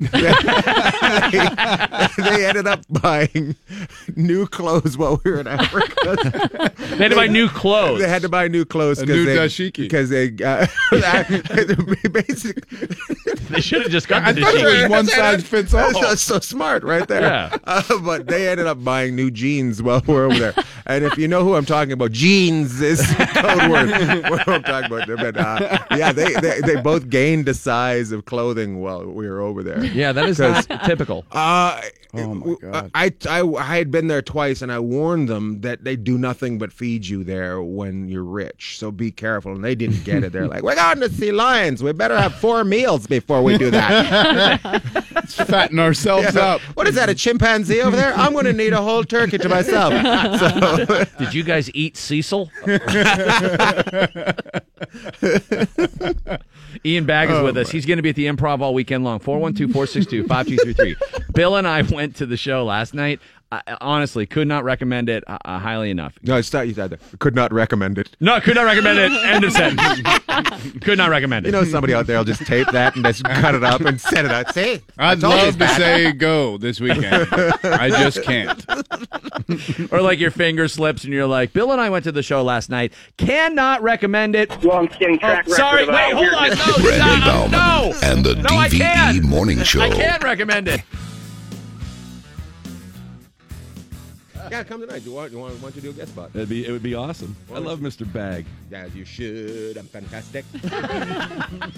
You really are. You are absolutely one of the best. Hold on, I'm trying to keep this hat on my head, but my head keeps growing bigger. And I thank you for your hat. Remember the time you gave me a helmet when I Yeah. was I was playing without a helmet. We're playing hockey. I played without a helmet, old Or school shin 70s pads. style. I was I was wearing like jeans and skates. And he goes, "Hey, you might want to wear a helmet." I go, "Ah, "Okay."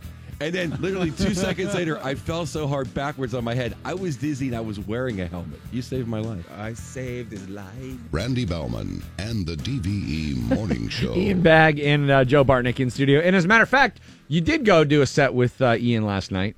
Yes, we did. It was fun. Yeah, and uh, Bill and I didn't see it because we stayed and watched the hockey game at Primanti's a little bit longer, and then we went over to see Ian. As I would have done. I was trying to watch the show on my phone. Yeah. as I was doing my set. Bill, We asked for your blessing, and you gave it to us. Oh, I said and absolutely. I appreciate do that. not go see. Do not miss the Penguin game to see my set. That's Plus, we're going to see you tonight, Yes, so we're excited about that. Phil the Thrill with the uh, game winner last night in overtime, his second of the game. This is the call from Josh Getzoff. And the Penguins have the puck. It's Kessel through the neutral zone. Down the left wing, far circle, shooting one, score! Lock the doors! Turn out the lights! Penguins win in overtime! Phil Kessel, the overtime hero. yeah, Do you have the Vancouver call of Sedin scoring in overtime for them to get 31st place? no, I don't have that one handy. it was it was that exciting for them too because Was- this is last game, right? I was going to say, this is the last it was game for the game. Sedin twins, right? But the best part about oh, that whole thing, everybody gather around. Four hundred thousand dollars was a takeaway from the 50-50 draw. Wow. What? Yes. How? I have no idea. I read that. I'm like, oh man, I, I should have got. I should have went to the game. Four hundred thousand dollars. Somebody put in three hundred and fifty thousand dollars. Somebody bought. Somebody said, I'm going to win for sure. Canadian 50-50 is no joke. They love it more No. than gravy on fries. up there. Yeah. It's Oh, amazing. Oh, gravy on fries. We used to have that in my high school. really? Yeah, You for had a- some reason. You went to Canada for high school? I should have. I would have got better grades. oh, absolutely. Why was Half as school hard. easy? Oh, so easy. What, how so? Where are we? Canada. Correct. That's it. That's all that's required. when in doubt, put a U in there and you spell it right. Yeah, yeah. Oh no, I remember. I remember going to uh, school in Canada and just judging Americans because color was spelled without a U. just O R. Oh, Americans. Gross. Can you smell them? Can you smell them coming above the border? yes, but I, now I'm down here. I take I took out the U immediately. oh, did you? Yeah, See, I- yeah, soon as I look at you assimilating. Yeah, as soon as I came across the border, I'm like, never again. With a U out the door. They make you check it at the border. I just send my parents postcards. the, the leaves are changing color. Oh, we've lost the boy. There's no U in there. We've lost him. Val's got a news update for you right now. What's going on, Val? Here's a Channel 11 Severe Weather Center forecast brought to us by Dormont Appliance. It's 40 degrees now at DVE. I'm Val Porter. A funeral home in Indiana is offering to help grieving families in a special way. They are now offering booze during memorial services. Owners of the Scott Funeral Home say they got a liquor license and started offering alcohol because of customer requests. Some services include simple champagne toasts, while others offer a full open bar. That's all with the goal of helping people grieve the death of and celebrate the life of their deceased loved one. Yeah, I don't know if you toast at a funeral. Hey, it's happy hour over at John's funeral. Let's go. An open bar seems That's Uh, too aggressive. risky. Aggressive. My uncle-in-law, they own a funeral home and they're hammered in the back. So you might as well just to let you know they're drinking Budweiser. Just wheel the keg out to yeah, the- yeah, the that is- viewing room. That is that is not a casket. That is a cooler. And uh, speaking of boozing, a woman in Scotland was mortified when she saw her seven year old's drawing of mommy in bed nursing a hangover. when Margaret Stevenson and her husband attended parent teacher conference, uh, they were shown some of their daughter Lucy's artwork. One crayon picture showed Margaret in bed with a bucket next to her. Under the picture, the girl had written, On Sunday, my mummy got sick. She had horrible juices to drink and she needs to rest. The teacher added, Oh, I hope she feels better soon. Margaret says she was embarrassed, but also got a good laugh of it uh, out of it. She added that kids are truthful; they just say what they think, and it's funny what they take in. So be careful. what- I love it. My daughter is a artist, but she's also a snitch. Yeah, Kids don't mess around. Kids tell you the truth all the time. Oh yeah. that's what Cosby said. Yeah, the whole show based Yeah, on it. no. They do. They say the craziest stuff. Don't say anything about me. around. His new show's women say the craziest things. they, weren't, they weren't supposed to because they're asleep, but they're saying. District attorneys say the craziest things. Do you and your significant other argue about chores? Yeah, Sure. a lot. According to a new study, the solution might be just hire somebody to, to do it. hire somebody to do it all for you. Not cheap to have somebody clean your house, but couples are cutting back in other areas like going out to eat in order to hire someone to clean, uh, clean and keep the peace in the relationship. And another study finds that your entire relationship hinges on who does the dishes. I love doing the dishes, and I still don't have a great relationship, so I don't believe that at all. Researchers found women do more of the chores around the house, especially the awful ones like cleaning the toilet and doing piles and piles of laundry. But doing the dishes is the one chore that really crushes a woman. So when her significant other pitches in and handles the dishes, it makes everything better. Those couples are actually reporting they're happier, their relationships are more stable, they argue less, and they even have better sex. You know, uh, here's the thing: that there's no way that doing the dishes or any chore is going to sway or move the, the relationship in one direction or another. If you have a good relationship, your inability to do the dishes in a timely manner is not going to hurt the relationship. It's just going to be something that pisses the other person off. Yeah.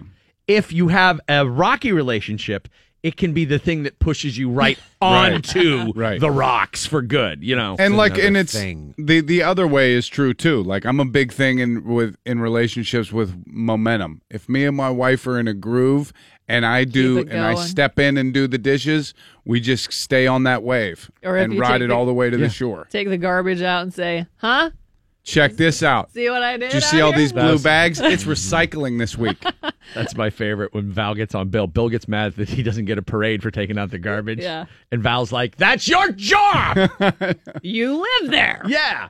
There is something though for me, and I don't know what it is. Maybe it's all guys. Just I never clean the bathroom. I mean, the toilet can look like the toilet in Trainspotting, and I won't clean it. Well, I think Yeah. guys just have a level of what's They don't clean, care, right, And what exactly. women level is much different. Like I'm like, Yeah. I, I tell my wife, I go, Buns, I'll clean when it's dirty. I'm not just gonna clean to clean. Well, Like that's not dirty to me. Right. Yeah, I, right. I, This kind of is stopped when he preemptive. said buns. I think that's got to start an act. I had a little bit of a fight right there. buns. No, that's your like the, the pet name for your wife is Buns. Yeah, or the buns. That's a good one. The buns. You know that. That's You what. That's what. Now I know that. I I've seen your wife's buns. Wait a minute. I know why she's nicknamed that. Because the left one's higher than the right one. Buns. You miss something. Mean just need a chiropractor. Perhaps. Activate the Yeah. glutes. Yeah. Uh, award-winning musician Snoop Dogg says releasing a gospel album is not about money. No. He told He needs TV a One break. his Bible of Love is a spirit-driven project. It debuted at number one on Billboard and Nielsen SoundScan charts, breaking the record for most streams of a gospel album in its first week with over three million. Oh, Dude, his agent is like Jim Carrey in that movie Yes Man. Yeah. Like it's like he attended some sum- seminar. He no. will not say no. He has two agents, a daytime and a nighttime agent. I Would worked you on like to do a television show. cooking show with Martha Stewart? That's for real. He has He's a daytime agent and a nighttime agent. so one that pr- like books him daytime stuff or one that works in the daytime. He's just a hundred a hundred percent all the time. So he's has always has to have someone on his case, oh like working for him I'm ca- on the scene. dude. on the scene. t- take a break. Him and Dave Grohl should go on mm-hmm. vacation for about two months. Well, and he's doing what? No, is they it Joker's Wild? collab on something. He was doing Joker's Wild. Yeah, is that the show? Yeah, that's the one. You, I remember. Wasn't that a Canadian show? No, Joker's Wild. I think it was. yeah. Joker, Joker, Joker. Yeah, it was like that whole- where you could win uh, a, an apartment in, for a week in Hawaii, but no airfare. that one, that, that was a Joker's Wild. But I, I remember thinking, I remember thinking as a kid, uh, uh, listening to Nirvana and going, "Oh, at one point there, this will be played at weddings." Mm-hmm. And there, that's TV's now gone from be people being scared of Snoop to he's now a game show host. Mm-hmm. right. Well, know, what's it- it's- hilarious it's just- is oh my God, he did a as- show with Martha. Stewart, and of the two of them, she's the one that did more jail time. He had a song called "Murder Was the Case That They Gave Me" because murder was the case that they gave him. It was autobiographical, and now he's wearing cupcake suits in videos with Katy Perry. Dude does not care. well, after performing at the Stellar Gospel Music Awards last Friday, Snoop was asked what he thought about people who are unhappy that a secular artist is making gospel music. He said, The church is supposed to welcome sinners, and if the church was full of saints, there wouldn't be the need for a church. However, he also admitted he hasn't heard any negativity about the album and he has been embraced by gospel music icons as well. He's Jizzy like, I was- is Rizzy and Dizzy. He's like, I was so high, I saw Jesus. He kind of looks like him. He looks like Black Jesus. Pouring out forties of holy water. I thought Jesus was black. It wasn't on Sunday. He came out as black. Is that what's going on? I have no Yeah. idea. He I came out? Up. As black Oh, on Sunday, right? well, I don't know. As black, what do you mean? Hey guys, I'm black uh, now. John- it was it was uh, sunny sunny behind the rock. I think Oh, you're he- good. I John Legend. no, you're. oh, Oh, okay. oh, I think I see what you're saying. I thought he was on the cover of Time magazine. Yep, I'm black. I thought you were thinking about the uh, the gopher coming out and seeing his shadow. Six more out. weeks of Punxsutawney Jesus. Christ. Dude, John Legend did a pretty good job as uh, Jesus Christ uh, for Jesus Christ Superstar, and I it made me listen to that soundtrack again for like the whole week. I've been listening to it. It's the best like rockin' musical soundtrack besides Tommy. I was gonna say does it that beats- band let you play with them?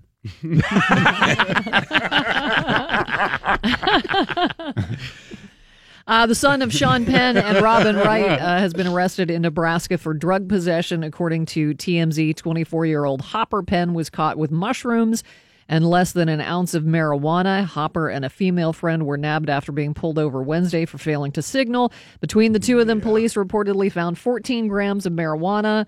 Four amphetamine pills and three grams of shrooms. I don't know Sean physically Penn how much that is. Uh, well, Joe, it's about that much, right? uh, she, she uh, well, I mean, to have Sean Penn as your dad is probably this is an instance where it's probably good. Yeah, he's not going to. He's going to be like, "What'd you have? You had some shrooms, four amphetamine pills, and a and a weed, and you were hanging out with a supermodel." Yeah, okay. You know, don't go through my drawers again. Right? Yeah. Give me that back. Give me a supermodel back. Rain and 50 today. Rain and mid changing to snow overnight tonight. It's 39 at DVE. That dude is just such an iconic actor. I wish he would have aged differently. I wish he didn't have that rage behind him. I guess maybe that's what makes him such a great actor. But if you listen to interviews now, he's like, I don't want to act ever again. I just want to smoke cigarettes and write books and be angry. And I feel like we lost a great actor. He was one of our guys. He was like, he was on the way to being one of our Pacinos, and he still is, I guess, in a way, but he's not even going to do movies anymore. And the dude's only like, you know, mm. He took a little bit of a weird detour. But if you're his kid, you got to be thinking, look, I don't care if I go to jail. El Chapo would dig me out. Oh no, man! El Chapo is mad wants at to- them. He's mad at him. Oh, he's upset. Yeah, he's pissed at Sean Penn for setting him up. He probably set up the kid. Probably one of those things. His kid's just getting a, a, a pillowcase and a bunch of Pepsi cans. Yep. For when he goes to jail. Yeah, man, it will not be good for him. I- Greatest scene of Bad Boys ever. Uh, that movie. So everybody thinks the movie. Ba- If you say the movie Bad Boys, they think Will Smith and Martin Lawrence. But the I do. original one with Sean Mike Penn, Lowrey. And Esai Esai Morales. Morales. It's the best one. It kills me every time on the ticker. It's Bad Boys. Like, oh. And it's not the exactly. Mike Lowrey. One of the biggest mistakes ever. There's the there's the big fight, and they've got the camera in the middle of the fight. If you Yes. look- yeah. Yeah, that's right. Yeah, Yeah. it's a it's a, a, a gaff in the uh, in the in the filmmaking there. Well, not a gaff, but gaffer, but you know what I mean. Yeah, they're all Gaff. standing around the camera in the middle of the fight, and they're like, "Why is there a big movie?" and camera in the Horowitz, the kid Horowitz, who was his roommate, who made the bomb in the in the radio. Oh, yeah. He's Dude, I love fant- that. It's a fantastic movie. I think it's Nor- I think Norman Jewison was the director. Is that the guy's name? The guy who did Jesus Christ Superstar, I think. The same, or maybe it was Arthur Hiller. It Is was C. one of the Thomas two. Howell in that one? No, that's Soul Man. That's fantastic too. That That's guy what- came out as that- black. Yeah, yeah. but turned out he was white. Sad. That's a movie you could not do today. Nope. Soul Man would not Yeah. go over well. But uh, look, the last one of those, like, like Or in- Joanna Man. No, it was White Chicks. White. Oh, yeah, they did. Whiteface. Yeah, the the Wayans brothers did Whiteface. Do you remember that movie? Yeah. Mm-hmm. I think that was probably the last foray into let's paint our faces like a different race for the movies. I'll tell you what, like Fifty Shades of Black was that what it was called? That movie? It was like the Wayans brothers spoof on Fifty Shades. Oh, of I never saw it. That movie is absolutely laugh out loud hilarious. Really? Oh, yeah, yeah, I I had no didn't even- idea what I was watching. I'm like, I was just cracking up for. That's like, why a- you thought it was funny because you had no idea what you were watching. if you had actually gone for the movie, you would have been like, "Well, this is stupid." Well, that, that's why I always go to the three dollar movie theater though. Like for twenty bucks, nothing's entertaining. For three dollars, everything's fantastic. there you go. Set set your sights lower. If your expectations are down on the floor, the problem is, is like you should feel- get Netflix for seven dollars a month. Real, it Oh, I, oh, like oh, it's a I have that financial too. thing. But my daughter's just watching it constantly. I don't even have my own iPad. Uh, She always just has my iPad. But literally, Buns, where's my iPad? Just finish the dishes. Come on. I want to watch something. I need three dollars to go to the movie, Buns. Take out the garbage, do the trash. All right, Ian Bagg's at the Improv this weekend, 412-462-5233. Bill Burr got caught in the traffic. He's downtown, and he Oh, texted no. me like 20 minutes ago, and he's like, I'm on my way. And then texted back. He's like, 56 minutes from downtown? You know, what the hell? And, uh, you know, there's traffic. the cool thing He's is he's not going to have road rage. Yeah, I know. That's, that's exactly what I was thinking. He's going to be calm when he gets here. Very zen. Yeah. The new Bill. Yeah, Zen. that- zen fine. Bill. Hey, dude, fatherhood La, is fatherhood is uh, you know rounded some of the edges for Billy. I think. Sadly, Uh, there's other edges. Jim Donovan and the Sun King Warriors performing live for you later this morning as well here on the DVD. DVE Sports. All right, Mike Prisuta is uh, is off, and Adam Crowley is going to fill in with a sports update for you here. Where is he? Is he in there with you? Where the hell's Adam? Oh, I'm right here, baby. Oh, nice! Look at that, like a voice, Laying low. a voice from heaven. I love it. He's like Wilson in Home Improvement. Yeah, I I- can't even see anything except his eyes. Gorgeous. Adam, what's going on? The Pens with the big W last night in uh, in Columbus. Yeah, we can play hockey here in America too. How about that, man? How do you like that? With Ian? your Canadians. Yeah. Well, Take your Canadians and your Russians and your couple of Americans and you win a Stanley Cup. Phil Kessel, the American, couple of goals last night for the Pens. Uh, as he now is having his best season in a Pittsburgh Penguins uniform, we'll see if they can win their third straight Stanley Cup with him lighting the lamp. Uh, of course, Patric Hornqvist scored a goal as well, his 28th of the season as the Penguins win in overtime over the Blue Jackets, five to four. Uh, the Penguins now move into sole possession of second place in the Metropolitan Division. If the season ended today, it does not. I hate that, but if it did, they'd be playing the Columbus Blue Jackets again in the first round. The Penguins 4 0 against Columbus this year, three of the games going to overtime. The Penguins also 4 0 against the Philadelphia Flyers, another potential opponent, and they've been 1 2 and 1 this year against New Jersey. So I think you'd like to see the Penguins play either of the two teams that I mentioned first. Uh, last night's game, Matt Murray shaky a little bit. First goal given up to Zach Werenski, maybe the worst goal he's given up all season long, but just after that, he stopped a couple of point blank chances for the Columbus Blue Jackets, and that allowed the Penguins to keep it a one goal game before Phil Kessel scored on the power play. Penguins power play last night, two for three. They're now up 0.5% on the 95 96 Penguins for the best power play in franchise history. And with Lemieux and Jagr, I'm telling you, that's pretty big accomplishment. uh, after Hornqvist knotted the game at two, Boone Jenner scored on the power play uh, to go up three to two for Columbus. Letang then bounced back to tie the score at three. Cam Atkinson then scoring with uh, 8.25 to go in the third period to make it 4 3. Conor Sheary coming back to not the score at four. And then, of course, Phil Kessel in overtime, unassisted. If you're worried about the way the Penguins have been playing at all, and you're nervous about them playing potentially Columbus in the first round, Bobrovsky stinks against Pittsburgh. And in the playoffs, he's not been good overall. 3 and 10 with an 887 save percentage, giving up 3.63 goals per game. That's bad. Murray, meanwhile, has a 928 career save percentage in the playoffs. That was a big one for the Penguins last night. The Pirates picked up their fifth win of the season against the Reds. Steven Brault got the spot start in place of Joe Musgrove. He went five innings, giving up just a run. Polanco hit his second home run of the season to give the Pirates a three to one lead. They never looked back after that. Since he was 12 and 7 against the Pirates last season, the Reds won 68 games. That's a high percentage. I can't calculate it, but it's high. Hmm. The Pirates have a soft early season schedule. They'll have to make the most of it. Trevor Williams taking the ball tonight after going six no hit innings against Detroit the last time out. Adam Crowley, ESPN Radio 970, filling in for Mike Prisuta with your sports this morning. Thanks, Adam. We really appreciate it. Thanks, guys. Th- thanks for hanging out in that other room, too. Sorry about that. Oh, it's cool in here. Yeah. Joe, Joe smells good. yeah. No, producer mm. Joe Rikiki. Mm. Yeah. He really does. That's why was he our got rider. the gig. Yeah, that's yeah. Yeah. It was a big important part of it. Mainly on smell. Please. Johnny deodorant. Are you a are you a deodorant guy or an Oh. antiperspirant guy? Do you do oh. the I don't want to sweat or do you just do straight deodorant? I do the degree. I don't want to sweat. Oh, so you do straight up uh, a, antiperspirant. So because they, say there's like metal in that or something, some some Aluminum. aluminum. Sure they do. I'm sure they do. Yeah. I'm sure there is. I'm sure they say it. I'm fine with it. Well, I remember Sebastian uh, Maniscalco telling us he Oh, yeah. he sweat through his leather jacket. Like so, he Italians, started to get he started get to get Botox? Botox? in his Yeah. armpits Mm. because And they look great. I mean, no wrinkles. They they look very young. They Really, look 14. They don't move when he laughs, though. I had to I had to tell a guy at the gym to put on some deodorant not too long ago. I'm like, Seriously? dude, I can't be in this section. I I know you're working out, but your armpits started way before you did. and he's like, I I try. I'm like, I could tell that he's got a problem with it, and I, and I felt bad. I try. I try. Were you like on the machine next to him? Yeah. that's the worst, and you can't yeah, escape it. and, and he's got his arms out. Yeah. I'm Oh, like, my oh, God. man. Pumping them. There's a guy at my gym. I know if there's a certain time, if I don't get there before then, he comes and he takes an afternoon smash, and it just completely destroys the whole like the locker room is like y- you can't even hang out in it. It's so it's so thick. You're like, oh my god!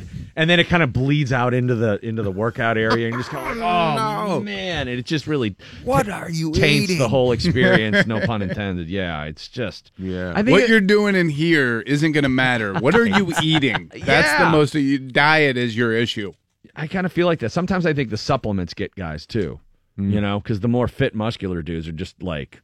It sounds like the PSO warming up for a you know, Beethoven. It's all that protein. I like Yeah. how many planes have been in the paper lately about having to turn around from somebody ruining a bathroom. It's been like five or six this year, and you're like, what's yeah. going on? Yeah, what is with that? Like they've had there was a couple in uh, I think Las Vegas where they had to turn the plane around because somebody destroyed the bathroom. Yeah.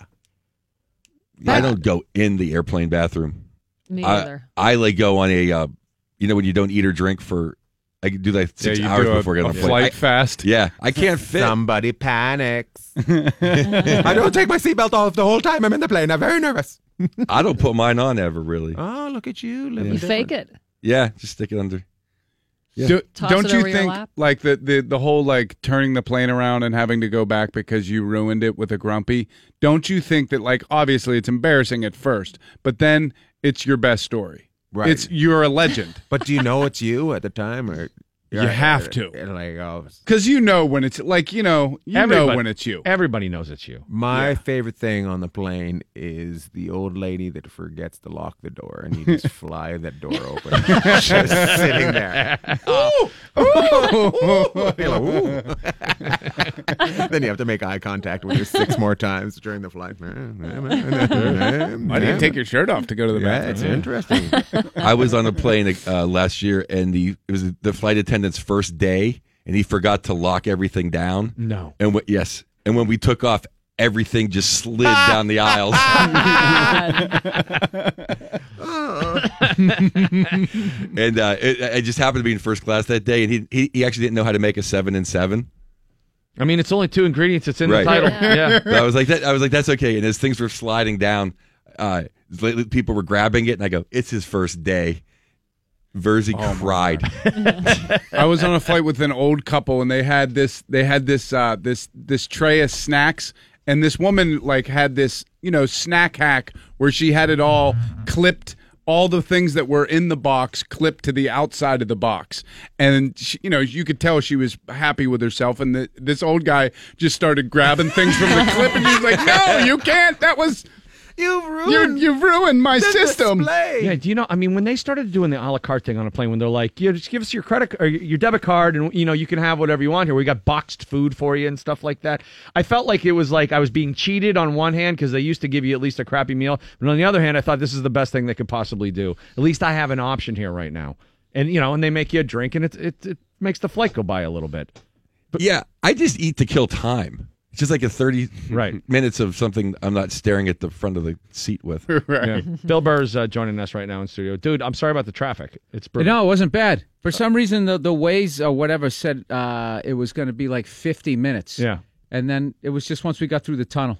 Yeah, that's all it ever is. Oh, It all com- right. Completely screws things up. Benedum Center Eventually, tonight, you dude. guys are going to have to build another tunnel. No, whatever. Just 'cause you guys did the big dig in Eventually, Boston. you're going to have to just, all you got to do is just drill through, do another bridge, fire up those stacks down there at the mall, get some steel going. Those don't work. They don't work. Those are That's- just for those are show. just for look out. It's a brew pub now. I was going to say some hipsters probably use it to make their own beer or some crap Pickles. like that. The uh, the big dig in Boston, it sucked for so long, but now it's awesome. Oh now yeah, that the it's big done. dig. No, it isn't. No, aesthetically, it's great, and we got federal money, and we got in trouble for Yeah, that. Yeah, but you too. get right from the airport to downtown in like no time now. That's, What- that's you must have gone there on a holiday. I must have, because last yeah, no, because what they did was they they they took the whole thing and they put it underground and they added no lanes. And when you get They're off, hiding the traffic. Yeah, it's when you get off, they'll have like one lane and one giant like breakdown lane for first responders, whatever they call, whatever they I call, knew- I knew whatever, they, derisively. whatever they call firemen now. I can't stand that. Why?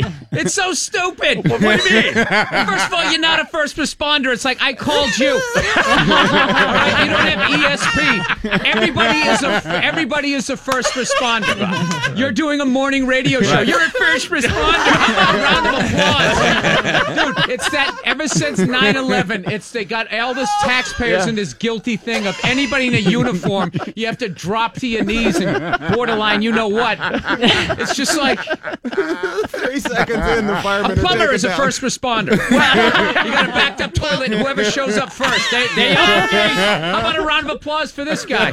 Oh my God. He, he should get on the plane first. you know first Sorry, responder. babies No. and first responders, please oh, board. Oh, dude, you cannot buy a seat close enough to the pilot and oh. still have you still got to wait for like 50 people. I'm finally making money where I can ride up front and it's like anybody with a baby, anybody who owns a hardware store, everybody first responders. It's like, how the guy paid two grand for a ticket? How about that guy? When can I get on? Dude, I saw this guy get on. He didn't have a limp. He wasn't in the military. Nothing. He's just this bald dude. And he just, I don't know what, you know, I don't know what he had his retina scanned. I don't know what he did for the Illuminati. This guy just strolls on like he owns the plane. The Illuminati Dude, is. I wanted to smash him with my, my I just, dude, I spent so many years in the back of those DC nines with, you know, where you Oh, have yeah, no dude. view Yeah. and the Mhm. engine is by your window yeah, and, and your somebody's seat doesn't recline. yeah, and that little shower curtain for the bathroom, you can literally hear people going, just smelling urine. I'm finally up front. I'm still, I'm still waiting There's all these people just blowing by me. and they have like you know, and our reward points members are Reward now, points yeah, members, like just people, like five levels of them. Yeah. Diamond members. members. Yeah. Platinum members. plastic fork members. and they get to walk on the rug. Yeah. You know how there's like, please, please don't walk on the rug if you're in zones five through nine. Yeah, don't walk on that rug. Oh, that little three foot by three foot red carpet. Yeah. you stop and repeat. People take selfies with you. All right, Bill. Anyways, Burr, nice to be here. Good, hey, welcome back to the Burgh. Hey, nice. nice they finally redid the uh, studio. Dude, for you haven't been in the new digs. These, Oh, This yeah. is great, right? The, the old box that we were in down the hall, which was like 10 by 10, and we had to stuff everybody in for so long. We finally got it so that we can have like Ian Bagg, Joe Bartnick, and Bill Burr. Yeah, in I the just studio. remember remember those old microphones with the, Oh. with, the, with the pillowy uh, windscreens on them. the big Rambo mics. They were huge. Oh yeah. World War II mics. Yeah. Yeah, they did. They looked like you were about to now. The announce- beaches are clear. Yeah. Evacuate. Bill Burr's at the Benedum Center tonight. Joe Bartnick will be opening that show up. There's a few tickets for the second show. Doing the you're doing centers now. The Benedum Center. 412. Oh, actually, that one's trustarts.org to get tickets for the second show for that one. And then Ian will be at the improv. More with these guys when we come back. It's Randy Baumann in the DV Morning Show with Bill Crawford and Val Porter, and we're welcoming a full house here. Bill Burr in studio. Joe Bartnick will be performing with Bill tonight at the Benedum Center. Still tickets for the second show. if you left at trustarts.org, and our friend Ian Bagg is uh, here as well. Tickets available for all. we saw Ian last night. He was hilarious. Go out to the improv and see Ian this weekend. Um, Bill, uh, it's been a while since you've been here. I- I'm wondering what your fitness regimen is these days because it's always changing. Oh You doing TB12? no, No. I, I messed up my shoulder. I finally got out. I finally got out. I messed up. I rotated cuff. I don't know what the hell I did to it, but uh, so I've just been trying to eat well. Quinoa. That's I'm in, your- I'm in uh, those those years. Yeah. that it's actually good. You put nah, you put beans in it, and then you can uh, yeah, it's it's, Dude, it's like gonna- red beans and rice. If No, you- but it's all going to sound like bland or whatever. But like Yeah. you eat it, it fills you up, it gives you energy, and then I don't have to work out as much. So, you Yeah. know, trying to lay off the booze. yeah. That's you a know, tou- everything that made me fun, I don't do anymore. It sucks.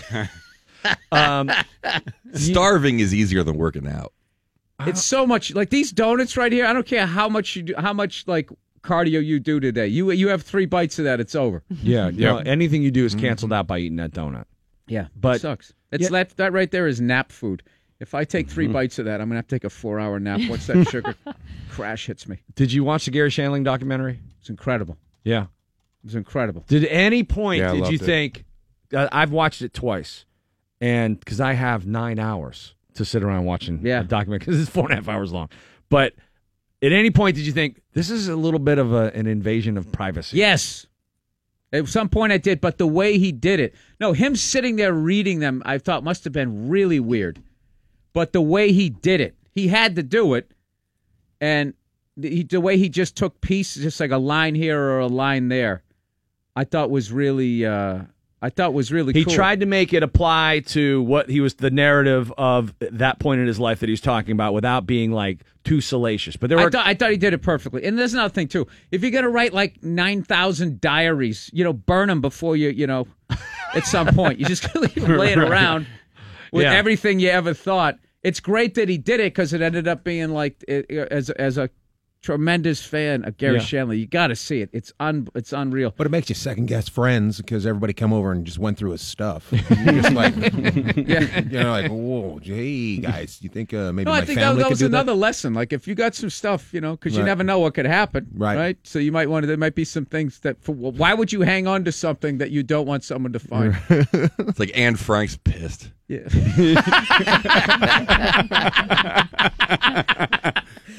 Huge invasion of privacy. That was for me. Yeah. Ah, life lessons, please. I really liked it. I thought it was great. And it doesn't. You don't have to be a comic to have taken away stuff from that.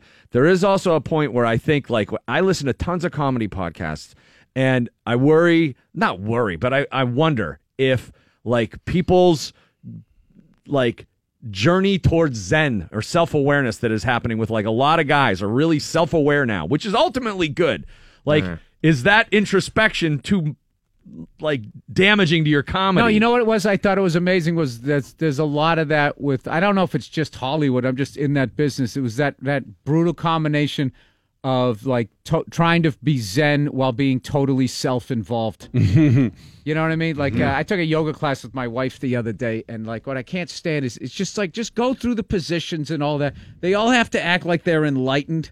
And they just start dumping their day on you. Like, Mm. this happened, and this person was beeping at me. And at first I got mad, and then I just started thinking, like, well, I don't know what they've been going through. It's like, I've heard this anecdote. This is like hacky yoga stories. I get it. And, and I let it go, and blah, blah, blah. Just get to the down dogs. Yeah. We're here for the sweat. We're on in LA. We're all here to lose calories. None of us are, are going to be better people after this. I'll tell you the number one thing I took away from the Burn Gary calories, not lose calories. sorry. The the Garry Shandling documentary was paralysis by analysis uh, is the worst possible thing when you're in any sort of creative endeavor because he could not make a decision. He could not say yes or no, and it killed everyone around him when he was in charge of everything. He couldn't say But he, yes, let's do that. But he did though, because you see the shows and the shows were great. I would say more in his personal life. What was making me sad was when he was getting, you know, fifties and sixties, saying, you know, I haven't had kids yet. It's just like, dude, yet. I mean, come on, man, you got to right. You got to go. But then that, I just like how he did the whole thing. That one, how one traumatic childhood event can just inform your whole life. The way it was put together, whether that's accurate or not, I have no idea. But like the way it was put together was incredible. You know, I didn't even know he had a brother. And so that was yeah, when I saw that part of the the documentary, the beginning, I was just I couldn't believe it. yeah, but the baggage of the brother is one thing. It's the mom, the mother and the the pressure that, that, never went away. Yeah. That was the mm-hmm. constant reminder of how she was like emotionally shutting him off from like, no, no, you. I mean, you barely had a brother. Why are you sad about him? You know, like, like that was the thing that he could never get away from. And just the fact they never talked about it again. Oh, that was just, it was one of she didn't let him saddest go to the things. funeral. Like that was the- just weird. Yeah, and you just acted like it never happened. What kind of ruining the documentary here, by the way? I know? mean, it's not. You know, it, it's not the Spoiler shape of water. Sorry. It's a guy's It's at the life. beginning, he, he can. It's at the beginning of the documentary. Yeah, yeah, if, There's that, other if, stuff. if you found on. out that at the end. Spoiler alert. I also alert. liked uh, uh, how how like how much the uh, Larry Sanders show held up. It's like I got to go back and watch that. And It's the greatest show ever. yeah, and the great Garry Shandling show. And this like, and also I loved his uh, ability to be like, yeah, no, I don't want to do this. I don't have time for this, or I don't think I want this anymore. Yeah. Just walking away from the Tonight Show, and then you see Leno and Letterman going for it, and you saw how that that ruined their friendship, and now he just he just backed away from it. And didn't go through that grind, and then picked another grind, which was doing the show about doing one of those. I don't Right. know. It was it was so amazing, and and, how, and his the whole, everybody doing the eulogies. Oh yeah. Kevin Nealon crushed. Crushed. Oh my God. He was in here right after that. He was in Pittsburgh and stopped by, and I didn't know he was friends with Kevin or with Garry Shandling to the extent that he that he was. And he talked about that, and apparently, like that is like one of the funniest funerals that has ever happened because everybody that went up was like hilarious and hysterical. Yeah. But it does like ultimately kind of turns into a roast a little bit too. and You know- like you the know- other guy doesn't get the last word this time. You know, what was the best, funniest one I ever went to was Patrice O'Neal's. Oh, I can't even imagine. And I forget mm. who went first. Somebody went first and was all sad. Oh, first two guys like were afraid, I think, to kind of make jokes. And then Colin Quinn went up and criticized Jim Norton.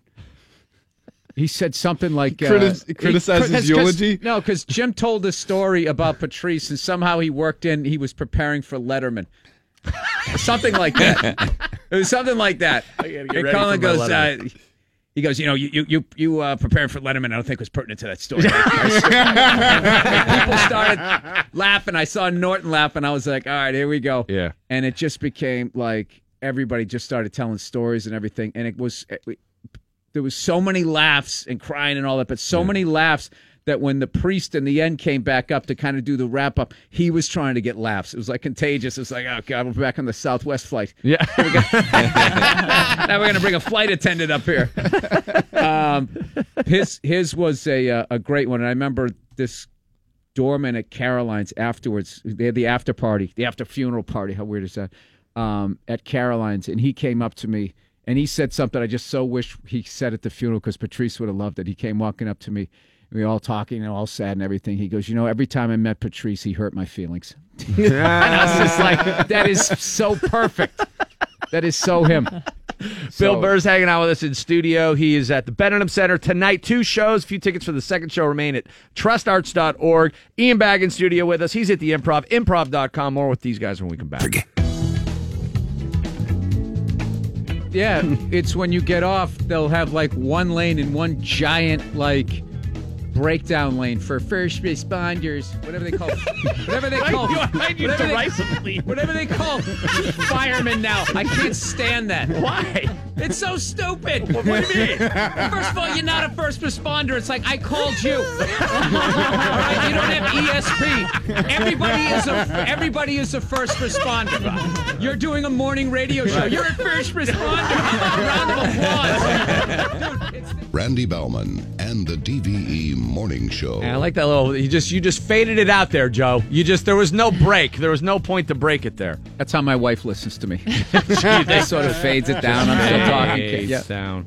Bill Burr hanging with us in studio right now. And congrats on your family. You have a baby girl. Yes, I do. And dude, uh, you know, you listen to your podcast now, and uh, I think like some of the edges are being rounded off on uh, old Billy. Yeah. That's what people say. Do you think if you have a kid, you're going to be less funny? It's not. It's really not true because what happens is then like you have this thing that you love more than you've ever loved anything, and then there's immediately this fear just washes over you. You know about everything. About what if this Yeah. happens? What Yeah. if that happens? And uh, you know, Yeah, but it's not. I don't mean to say you're losing your edge. I'm saying you get you get perspective. I I, I hope so. Because I there's a big part of me I'm still hiding from my daughter. She hasn't like truly met the 100 percent me. like my temper side, I don't want her to see. I'm trying to kill this is this this demon on my side of the family tree that I'm trying to kill off and trying to be like it ends with me. I want to be like that guy in The Exorcist when the devil gets in him and he jumps out the window and kills himself. I'm trying to do that. I just don't want like uh because I yeah because I've I've wrestled with in my life like was I born angry was I an angry Nature baby? or nurture? or did did stuff happen and I became uh I think it's a little bit of both yeah it's a little bit of both where uh, Watch your play, and then you'll figure out where your anger came from. Huh? You know, I think I should write a journal. I should write a journal and kill myself, and then you go through it. Okay. and then you, you, you figure out where where the theme, the through line is. Have you seen any traces of that anger in your in your daughter yet? No. Does she She's freak? like my wife. Really? She's just like just um no, she just has like she, The seed is growing. Yeah, she has like that that magnetism. Like my wife has like the most amazing energy, and like Joe always said, he said women that marry comedians are saints. It's one of the truest things true. I, I, I've ever heard. Um, but you know, Saint Buns. Saint Buns. Saint Buns. Yeah, she is a. s- My wife is a saint. Yes. Imagine being married to me. well, well, I think it would be actually easy. Yeah. I like to booze. I like smoking cigars. I like watching hockey. I'm never home. Yeah. Uh, so the NFL, uh, they're they're they're making some new rule changes. I want to ask you this: What era of the NFL do you think was the best in terms of the rules, like the way they played the game, the way it was it- applied? It was great. I enjoyed it right through the '90s, right through the '90s, and then somewhere uh, you know, Pre instant started- replay. Yeah, pre-instant replay and then s- pre like free agency. Like I liked it better when players like stayed with teams. And this guy, this guy's an Oiler. This guy's a Steeler. Right. This guy's a, a Jet or something like that. You could really just develop hatred. Um, and back when it, sports fans went to games. You know what I mean? Yes. Not like they've now done all of this stuff to attract all of these people. Whenever they started making the stadiums where like it wasn't just a bunch of seats. You know, there was always the press box, but not. But other than that, it was everyone was sitting outside and everyone was freezing, and you really had to want to go to the game. And then somewhere along the line, it just became like, uh, you know, like the- Luxury Yeah, they're like the. Staples Dave and Center. Buster's. There's like a there's like a nightclub there for like after the game, and you're like walking out and they're playing music, and it, it's like boarding the plane again. Like, oh, what what they're in the diamond level? Like, what what is that? Baseball games got like that. Mm-hmm. Basketball's the worst. Basketball is the worst. Like the second there's a stoppage of play, like like all these tumblers come out and somebody in a gorilla suit and they're shooting stuff at you, and it just and there's like a DJ and stuff, and it really Yeah. kills like any drama in the game is just over. It's like it's like somebody turned the channel to like Nickelodeon. And then and then and then you go back. It's like, oh yeah, wait, it's it's 108, 106 with five seconds. Right. left. Why weren't we sitting here freaking out about what's going to happen Are you next? ready? it's just like, yes, I am ready. Has any profession? I don't need Cotton Eye Joe here. Yeah, I'm ready don't for you trust to their shut the f up. the the DJ has been pushed on us in more places than anything I can remember. Like the DJ's popping up everywhere now. There's a DJ at the Giant Eagle out in uh, whatever Uh, Settlers yeah, Ridge. And like the par- the parking lot DJ is like my like all time nemesis. Tailgate party. When you pull up into a like a Steelers game and there's a guy and he's spinning in the parking lot, like dude, I'm not coming to your concert, and then you're at the mercy of his sound wham, system. And, and- and your energy can never be high enough. No, It's like you're just getting your first Bloody Mary. yeah. Oh yeah, whatever. Make Let's some go! noise! Dude, just chill out. Yeah, that and the brunch DJ is the number one affront to me. I'm like, I got, to I want to have brunch. Yeah, there's no reason for that. You know, brunch is. uh, I'm already, you know, on I the like- I tightrope like- of manliness here. And I, I like the uh, the white hipster kid with no charisma and like a laptop and like a. I, I went into like a place to buy jeans one time and they had this kid like spinning. He was just pressing Yeah. play and he was sitting on, his, on this perched on this stool. You know, how Mar- Mark Maron sits on a stool with all hunched up. He was sitting like that with like his laptop and it was just like, is this guy like? How did he get this job? And you're at the mercy of his tastes yes, and and and. I don't know. And sometimes you go into these stores and they're, they're playing like stuff with like curse words in it and stuff. You know, you, Yeah. Now I'm like pushing my kid, kid and I'm listening to this stuff. And I'm like, wow, this this DJ's saying like playing all the stuff my wife doesn't want me to say for my kid, you know. minus, minus the N word, of course. That's Right. in all the rap music. you Yeah. know. I don't say that one. you don't drop the n bomb No, in I your don't- I don't house. That's that, no. probably helpful. Yes. Yeah. No, but I mean, with the with the new stadiums, the new arenas, I always I always laugh when people go, you know, it's so quiet in here. But it's it's they didn't make it for the crazy fans. They made it corporate so that you can bring your kids and there's, you know, mascots and there's cheerleaders and all this other stuff that isn't about the game. And Yeah. you can't have both. That you either have the old barn that's crazy, loud, the the craziest fans, or you have the corporate cell phone, bright cell lights. phone video ruins it because everyone wants to hmm. capture it rather than experiencing Right. it. Turn around and take take like a picture of it and stuff. There's a lot of stuff, and and and, and I don't think that the leagues are hundred percent full. I also think people kind of changed, and and uh, so whatever. Oh, no doubt. But I'm sure when I was going to games, there was a bunch of Boston guys. Gardens But afternoon Foxborough- game is the most hammered game I've ever been to. Oh, yeah. and they're with their families and they're hammered and they're just hanging their kids over the thing trying to get T-shirts and they just don't. It's five dollars. Grab it. I had the best time there at, at a, a Pens Bruins game. And I sat at the very top. I was like in the last row, and there was a group of, of Bruins fans in front of me. Uh, and a guy right in front of them with his own name on the jersey. And the guys in front of me, and they were all on the same team, you know? The guys in front of me relentlessly mocked the guy with the, his own oh. name on the jersey for the entire game, and it was unendingly funny. like, it was one of the funniest. I mean, they just murdered the guy, and he had to sit there and take it. Would he laugh about it or not? I, I mean, he's kind of once in a while threw the hand up. All right, yeah, I got you. And he was like sitting there with his Point made. Yeah. Never going to wear this again. it's just a little cold in here. That's the only reason why it's still on. You know who would have made that play? McGillicuddy would have made that. play. you know, just Never let him forget And it. they were Bruins fans. Oh yeah, they what were. was the number he had on it? I don't remember the number. Probably great 69. four. That's what I was saying exactly. Bobby Brown, Yeah. number four. uh, Bill Burr at the Benedum Center tonight with Joe Bartnick and uh, Ian Bagg. All you guys are hockey players. Yeah. No, I'm I'm fun to skate around. Ian Ian's Yeah, ridiculous. Ian, Ian's a hockey player. I'm a pilot. I'm a donkey. Yeah. I'm Who's the best? Who's the best hockey player? Comic hockey player? Because there's like an an unusual amount of comedians who play hockey.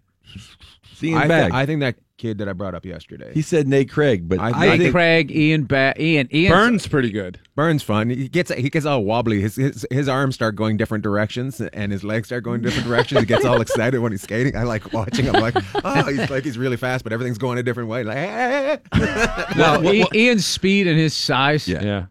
And also, he does he does that thing using his feet as another pair of hands. I saw one time somebody like I gave him some horrific pass, and he just like I don't know, he just put a skate behind his other skate. Then it was on his tape, and then he it was on somebody Oh, else. you did in the, behind the, net. big, Oh yeah, behind the uh, leg kick to Yeah. the to the stick. the stuff you see on the highlights on the NHL Yeah. channel. Crosby does that. Didn't that. you a play ton. junior hockey? I played Like- junior hockey, but Yeah. I, I I I left when I was about fifteen. I remember I went to this camp and I had to fight a grown man with a beard, and he beat me for about sixty five minutes, punching me in the face, and I'm just like, I'm going home, uh, back on the Greyhound bus for six hours, and I'm like, okay, Jeff can go play junior hockey. I'm gonna become a comedian.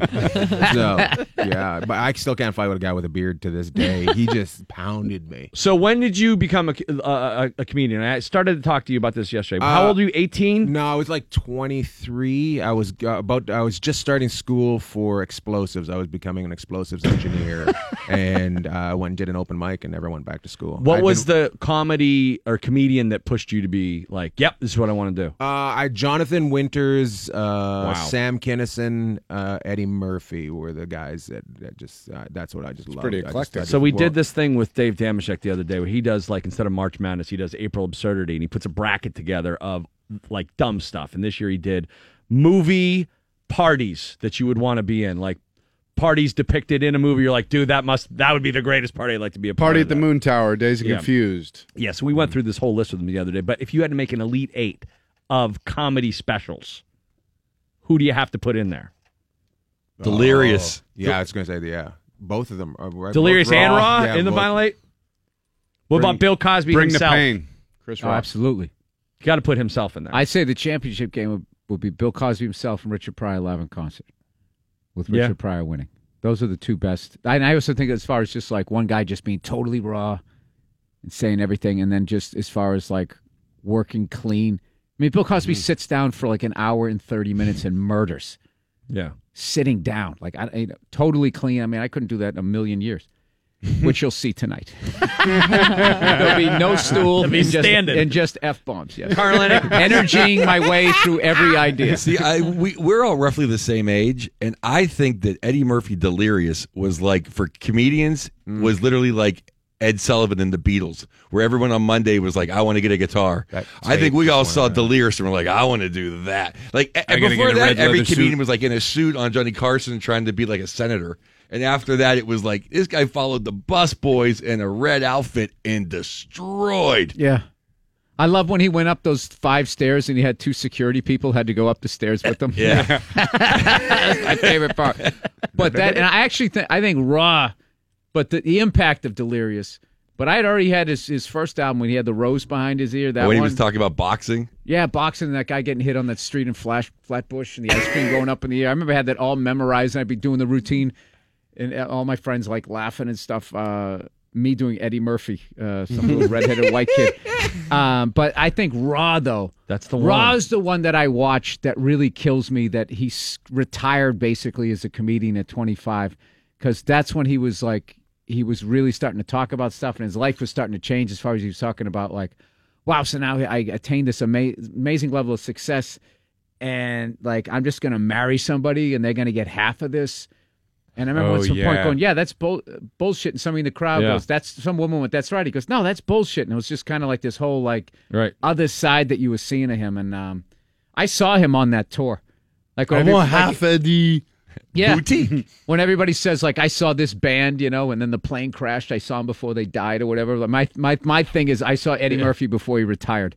I mean, Wow. y- y- you know, there weren't a lot of people who did. It No. stinks because, like, when Steve Martin wrote in Born Standing Up about when he got that big, you just couldn't. The nuance of it all was lost, and you, you know, you can't play to the back of the room when everyone knows what's coming, and it was just a mess. And he's like, right, it's too big for comedy.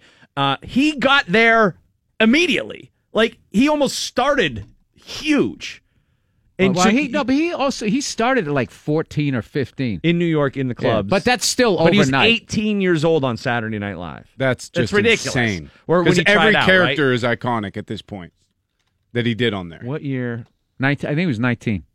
19. I don't want to be that All right. guy. No, no, I, someone has to be. You're that guy. I'm that guy. Sorry. You're that gay. There was I, I saw at, at Radio City Music Hall. I saw Dave Chappelle, Chris Rock, Kevin Hart, and um, uh, Amy Schumer. And there were rumors that he was uh, that Eddie Murphy was going to make a comeback. And I was like, oh, you know, you think he's going to come back? And everyone was like, why would he come back on this stage with these killers? He would just like there's nowhere for him to go on this lineup. He would have to close. And could he follow Chappelle and Rock and Yes. Kevin Hart? You think he could still? Yeah, dude, that guy, that, That guy is like people don't understand like how talented that guy is. That guy's like uh, you know, who's Elvis? Yeah, I would say James Brown, Michael Jackson level. Yeah, like ta- Prince. Like, like somebody like that comes around. No doubt. There hasn't been a guy as talented as him to come around as a comedian uh, with that many th- weapons. That was, I mean, the guy Everything. The guy sing his impressions. He Yeah. could he could have picked any one of those things Right. and made it, and he did all of that in his stand up act. It, it, it's Will he ever do it again though?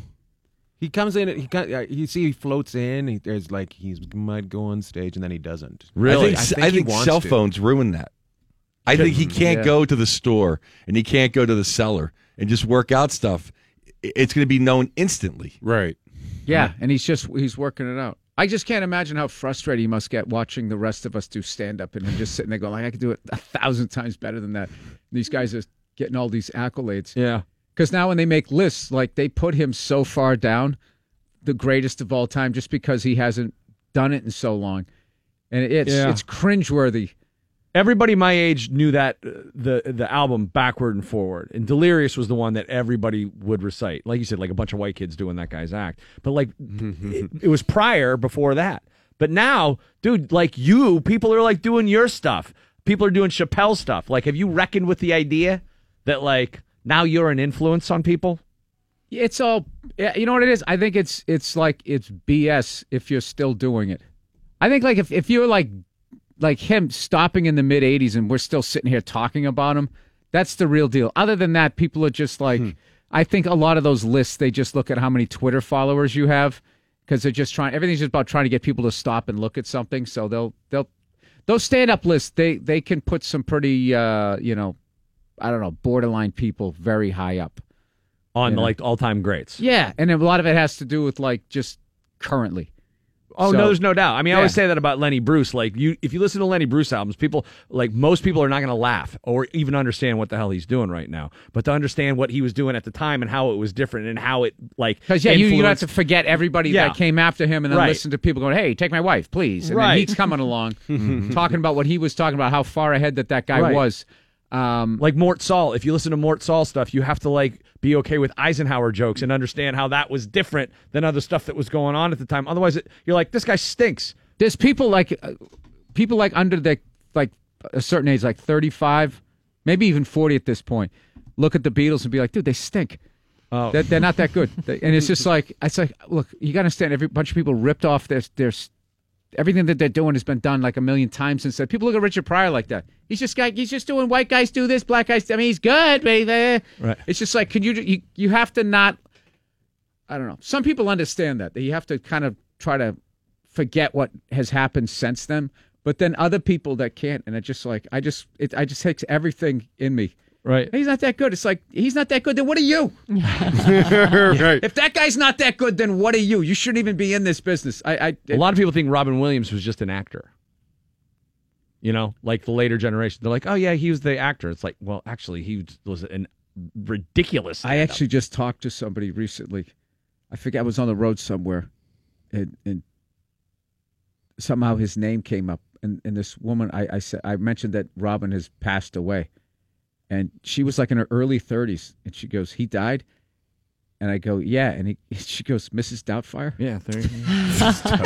I was just like, I that- saw Peter Pan. I saw Robin Williams at, at the Bridge School benefit one year. It was a torrential downpour where the bands couldn't even play. Robin Williams went out and did an hour to entertain everybody. and he wasn't uh, supposed to go on. wasn't supposed to go on just be oh there's it's twenty thousand people getting you know like Noah's Ark rained on. Like Yeah. I'm gonna go out and just entertain these people. He killed for an hour in a driving rainstorm just off the top of it. That's it was awesome. ridiculous. How's, Genius. How's your uh, How's your drumming doing? Uh, you playing? I saw you played the Dean Delray thing. This Oh past yeah, week, that's right? the best I've played live, which doesn't mean anything, but that's the best I've played live. And it ended. We were playing Live Wire, Motley Crue, and with with uh, with Nikki Sixx and Scott Ian from Anthrax. So I'm playing it, and I was so so concerned about getting through the double bass part that when I did. I had like a lapse in concentration and I couldn't remember where we were and then the whole band like stops and then you count them back in. So I kind of blew through the stop and they're looking at me like, ah, what's going on? I just sort of it was a, it was a train wreck, but then I just counted it back in. We fixed it. It was so embarrassing. If I if I had hit that, I would still be flying high. But I missed that, and I went to bed that night and woke up at five in the morning. And woke up and muttered, "I effing hate myself." and I went and I went back to sleep. Uh, calmly went back to sleep. Yep, calmly went back to sleep. Just a and, nice uh, reminder. That's what drives me. Yeah, yeah. But uh, no, I actually uh, Yeah, I can no. I got a uh, I got a you know my wife. I kind of surrendered the whole house to my wife, and uh, I just said the garage is mine, right? The garage I can do whatever I want. She goes, yeah. So uh, cars don't go in there anymore. I made it into like I got the room within the room. You Drum room soundproofed it? Yeah, nice. It's the greatest thing ever. So now, whenever my daughter takes a nap, I just go down. And just start try to f- learn some Slayer. well, all right. Well, Great. when we come back from this Awesome. break, you're going to hear some uh, some great percussion. Here's Jim Donovan and the Sun King Warriors are upstairs in the studio. They're playing in anticipation of their big CD release party, their record release party tonight at Mr. Small. So we're going to take a quick break, come back. And those guys are going to throw down for you. Jim Donovan, uh, formerly Rusted Root. Uh, with the Sun King Warriors now, and they're badass. So looking forward to these guys. That's next. Bill Burr, Ian Bagg, Joe Bartnick hanging in studio. It's the DV. All right, it is the DVE morning show. Let's head it upstairs right now. Jim Donovan and the Sun King Warriors are here. Jim, Kent, Dan, Kevin, Joe, Brian make up the band. Jim, how you doing, man? Good morning. What's happening? Dude, uh, congrats on your new album. I had a chance to listen to it, uh, and it's fantastic. And I know you worked super hard at uh, the second effort here, and uh, you have to be pretty happy with the way it turned out. Uh, thank you so much. Yeah, we we are pretty fired up about this. Thank you. Tonight at Mr. Smalls is the the record release, and we're going to hear something off the new record right now. What's it called? This is called "You Are My Everything." Here they are. It's Jim Donovan and the Sun King Warriors on the Point Park University stage in the Primanti's DVE Coffee House.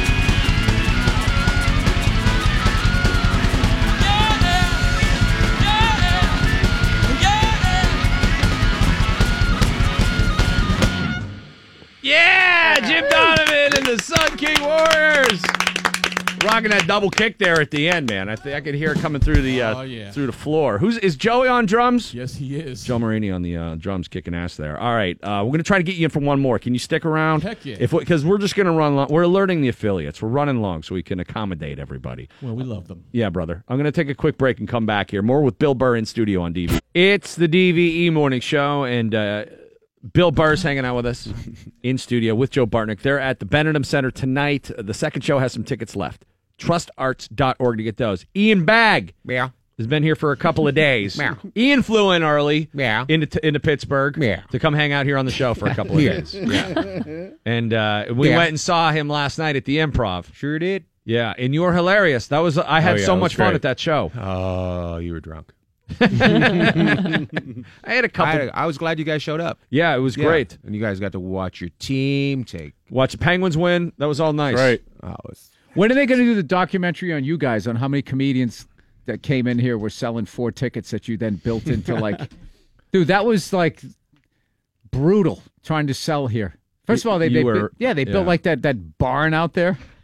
Holds like nine million people, and you're coming in like I did VH1. I love the '80s Strikes Back. That's my thing.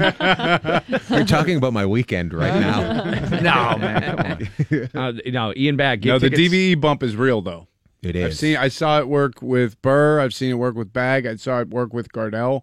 Gardell was the one that really. Yeah, B- Billy. and- Gardell told me. That's right. Gardell told me. He goes, get in with these guys. Did he tell you? I think he did. No, I came through on the Rich Bitch tour. You came through a long time ago, and I, I had known you from I don't know like short attention span theater or some like whatever. I saw you on one of those compilation shows, and I was like, dude, I, I bumped into you at a Red Sox game. I remember telling you this. I was like, I bumped into you at a Red Sox game, and I actually knew who you were, and you were very like low level at that point. Then I like didn't want to be, a, and I didn't want to be like a creep, and you were with Signet. And uh, Oh, and then God. you came through with them like not long after that, and then that's when I was like, dude, you should just come in and hang out. And that's the Oh, great yeah. thing about DV and the Pittsburgh audience is that uh, this is one of the few bastions of radio, what, like you know, classic sort of uh, you know No, shows because they don't exist in the country like they used to. Yeah, I used to have all these contacts, and Clear Channel came in and wiped them all out. Yeah. And I, I, I still in some address book from back in the day before uh, you know you could put everything into your cell phone. I had all of those contacts, and I get in with them, and I would call in from the road. I remember remember back in the day trying to think of getting what is it, uh, whatever the hell that line you'd get. So it would sound you like you were in studio. I was going to get Uh, one of those in my house, and I was going to wake up at like three in the morning, just calling all the, you know, Yeah. like everything you were trying to do to try to get in before social media and uh Louis was going to do that. and all of that. Louis stuff. was going to get yeah. an ISDN line and start calling around once he got back into stand up again, and he was super frustrated. And I still think that the tri- trip to Pittsburgh, where I stuck him up in the top uh, of the, at the Jets game, and he sat by himself with a bunch of steelworkers and got drunk. I still think that that was the uh, the impetus. That horrible weekend he had, he was miserable, and I think all of a sudden he was like, "I got to do my own stuff. Like, keep concentrated. I can't keep doing this. This is horrible existence." Uh, but yeah, he, he was going to do the same thing. Like Caliendo does that, or it did until like you know it's harder to use the ISDN now. Yeah. But he sits in his house in Arizona and calls like a bunch of shows. That was that was the hustle before uh I don't know now doing like the Instagram my story videos. I finally got back on Instagram. yeah, dude, you're like prolific now on Instagram. You're motivational. I am. Oh, good. You're putting stuff out there. I'm putting it out there. Yeah. I had a nice six year gap, 2012 to 2018. I forgot my pod, I, my password, and then they kept saying that they were emailing it to me, and they weren't. And then I finally just had to have somebody like you know under 35 Yeah. ha- walk me through it in three minutes. Go to your spam. There's your email. Yeah. no, but I did that too. Tr- Hi. trash and all that. I looked, I couldn't find it. So So let me ask you this: Do you, either of you guys uh, have that Amazon Echo thing where it, Yes. you do? So What you, is do you talk to uh, your Amazon thing? What's it? Once uh, in a while. Alexa? Alexa. Yes, Alexa, yeah. Yeah. So you, so that thing, it listens to you. You realize that you have I a speak. No. Nobody else does. I, I, I, I don't mind. so if, if it's getting more information than other people I talk to, well, good. Because I try to get things off of other people, and I can't get things off of other people that actually exist. So if Amazon can get what I'm thinking, perfect. It doesn't creep you out at all. No. It doesn't creep you out my right mom now. knows things that I have done before I've done them. So something's going on. I can say, Alexa, play Ian Bagg. And Yeah. anybody that was listening to that radio, this radio show right now with an Amazon Echo within earshot is now listening to your comedy. Mm. Like, that's freaky. I like it. I just don't like you bugging my own house. Dude, you know, like your TVs, they have like the cameras on and stuff, and they've busted people who make those TVs watching you watch TV. It's like, what if you're banging your wife? it's like just sitting there watching you. Just guys eating You're, popcorn. you're rubbing one out. you know, you're talking to the TV. Man, this guy really likes Animal Planet. screaming all of this stuff. But what it's doing though, it's going to prevent anybody in the future from, you know, I don't know. Anytime you go to run for anything, they're going to have so much crap on you. Dude, do you But you not still- think Pornhub has turned the reverse camera on and there are people like like No, they've actually done now. What they do is now, if you hit search, all of a sudden the screen flashes up like they took a picture of you or something like that.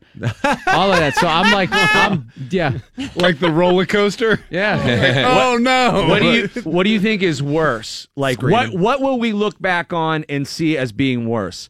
Facebook or online porn sites? No, I think it's all of it is bad. Like I, I think it's it's kind of uh you know, it's kind of been a ma- overall been a, a massive uh just a failure. Where it's just it's like they say it's just depressing to get on there. It eats up all of this time. And um I don't know, like I just I'm I'm I'm addicted to my phone. And Instagram's like the worst thing that I got on, and I'm just sitting there scrolling through, and I'm just sitting there going like, "Why do these guys think I like cats? They keep sending me all these cat videos. Next thing you know, and then I'm watching. I'm like, "Oh no, I shouldn't have watched them. Now I'm gonna get a bunch of. Now I, now I need to watch a bunch of other stuff. Right. So I stopped getting these cute cat videos. Throw them off the scent. Yeah, go- That's why it's fun That's like just- Netflix. Netflix, you watch like one. I watched that uh the uh, Narcos thing. Oh, yeah. And then my whole screen just became behind the scenes of San Quentin and all these the real Scarface. It's like Yeah. I felt like I like the woman in a relationship. Like that's all you see me as. I'm not a complete person. yeah, those algorithms, man, they peg you down. That's why if you walk by those Amazon Echoes and just whisper stuff all the time, you can influence the stuff that they're going to hear and see. Well, I'm mostly talking to my dogs, so they must have some weird stuff. Like this, I'm just always telling them, "Look at you, you lunatic." So they must be. So- You lunatic. What kind of dog do you have? I have two. We got the uh, we got the uh, half pit bull, half German Shepherd that we got from the pound. Lou. Oh. and, uh, and then we How got- big? Uh, he's 45 pounds. Yeah. Yeah, he but he's awkward. He's really the most awkward dog I've ever met. and I love I've it. never heard that mix before. Uh, I'm pretty sure he was built as wasn't planned to be built. Yeah. yeah, yeah. Dog- he- He's Dogs a- are- he's an only child. He's a one night stand. He's a one night stand. yeah, yeah. He's he's he's uh yeah yeah. And then we got Pearl. She's a French bulldog, and yeah, she's just kind of like she's Lou if he got stuck in a squish machine. So so it's it's they're they're both fantastic. They just play. Uh, they just chase each other through our our place, which isn't a big place, and we live in a duplex. So the luckily the person downstairs is deaf because I decided to put in hardwood which is great for dogs. Yeah, yeah. Yeah. That's the worst sound Yeah. ever. Oh, it's the best. That's what wakes me up in the morning. Just little- a, a good old, a good old foot chase through the house. Oh, there's nothing when they try to nothing like when they try to get going on the hardwood floor and they're like, "I'm gonna come," and they're like, and they do that roadrunner thing where their feet are getting going on the hardwood. yeah, I, I, was, I, I really did it at a horrible time. I did it about five years ago. We had a 17 year old dog, and I put it went from carpet to hardwood. Oh, dude. Yeah, I just, I did, I didn't even think about it, and I was just like, boop, all legs just going out like Bambi at all times. So I was just like, oh no, Roxy, come on. Oh. Kid- she was wearing socks for the last year of her life. Dogs have really benefited from the internet, like Instagram and stuff like that. I'll watch dog videos, and it just ma- like Val watches puppy one when things get too hectic in here. She just goes to like puppies.com. Cute or- emergency, yeah, right? cute Cute emergency, emergency. and just like you know sorts through them. But like I can watch dog videos and be very very happy over and over. You know what again. ones pi- make me nuts are the ones where the parent clearly could have stopped the kid but was going for the YouTube hits. Oh, the one where the kid runs over the other kid with his like remote car. Did you see that one? Well, there's just Or ones. It's just some like you could have you could have put your phone down and like stop that. Yeah, you could You watch them intervene. falling and stuff. The kid could get like a concussion, and they're sitting there laughing like I- they're, they're trying to get like I don't know. Like what? You're not in show business. What are you doing? Everybody wants They are those now. likes, man. They want those dope that Yep. dopamine hit of getting the like. It Everybody- used to be only like like people in show business would do that to a child. Have you watched Black Mirror on Netflix? Oh. oh, dude. I've I watched a few of those. Yeah. Oh my god, dude. The digital dystopia that we are barreling towards. It's going to be brutal. Every time I watch yeah, one that of whole those thing, like I, I'm amazed that you're not paranoid that there's that people are recording everything that I you could say. care less because it's all going to Yeah. break at one point, and then we're going to have to start from the beginning again. I guarantee. Do you think It's all we're back just- to caveman fire and stuff No, like that? it's, it's, we're just going to be back to 1972 and that one house with the rotary phone. They're going to be able to contact. each other. the one that kept the landline. yeah, that, yeah. that one old lady down the street. That'd be great to go back to a landline, though. I think about that. Like, I have a landline, but there's no phone. There's no actual phone in my house. I have a number. Mm-hmm. Yeah. We just mm-hmm. don't use it because Yeah. for some reason the telephone company makes you get that option. Yeah. Well, it's in the bindle. It's like if you're Yeah. going to get the cable internet. Yeah, we don't even have ours plugged in because anyone ever calls or telemarketers or my mother-in-law. So just Right. leave that. thing. We, th- but the thing I do miss was like the, fighting for the privacy in my house of making a phone call with the with the landline, and you'd like pull Unwrapping the, the cord. And we had a like a small bathroom, just a toilet Mm-hmm. next to where the phone was, and it became like the phone booth. So you would go in there and shut the door, and then the the cord would fray all the time from getting you know. Yeah. the door slammed on it all the time. But my dad would go in there and just fire down Merit 100s while he was on the phone in that little closet. So then if you had to use the phone after that, you're like, oh, Jesus, I'm going to get black lung from trying to hook up with this girl and take her to homecoming. No, no, no kid get because they don't have the landline anymore. Nobody gets this. It's a girl. yeah, you're Oh, right. it's getting Yeah. Yeah, the embarrassment that you used to have to suffer in front of your family uh, for talking Yeah. to a girl is gone. Lisa Everyone I has hated that phone. parents did that. It's like just because you're old and miserable. Shannon Uh, yeah. Butler's on the phone. yeah. Mom, cut it out. Yeah. Get off the phone. God. And you could hear when somebody picked it up. Yeah. Hold on. Is somebody on the phone right? Hang up. Oh, dude, my brothers used to torture me with that. They would like The worst. just say stuff to like undercut you all the time. Dude, you left your stuffed animals on the on the floor. So you're like, I don't have stuffed animals. He's they're kidding. Like, get off the phone. And Like, what you should have done was just laughed it off, but then you just came off like an emotional lunatic. I couldn't because I was an Yeah, emotional yeah. lunatic. I was 15. I'm like, I'm done now because you think that that forever stamps you. Like whatever happens, you can't ever get out from under. When I like you're- at the airport where you had the long security line. Everybody hated it. Then they had the TSA pre-checked, and everybody saw that. So now there's a stampede of people over there, and you had to answer, give away all this privacy to Yeah. get into that. So now people are like over there scanning their retina to be, you know, pretty soon just go bend over and spread your ass cheeks. All right, you don't got to take anything. I just just just walk through. Do you still refuse to do the X-ray? There was at one point you're like, I'm not doing the X-ray. No, I didn't do. That's why I did TSA pre-check because.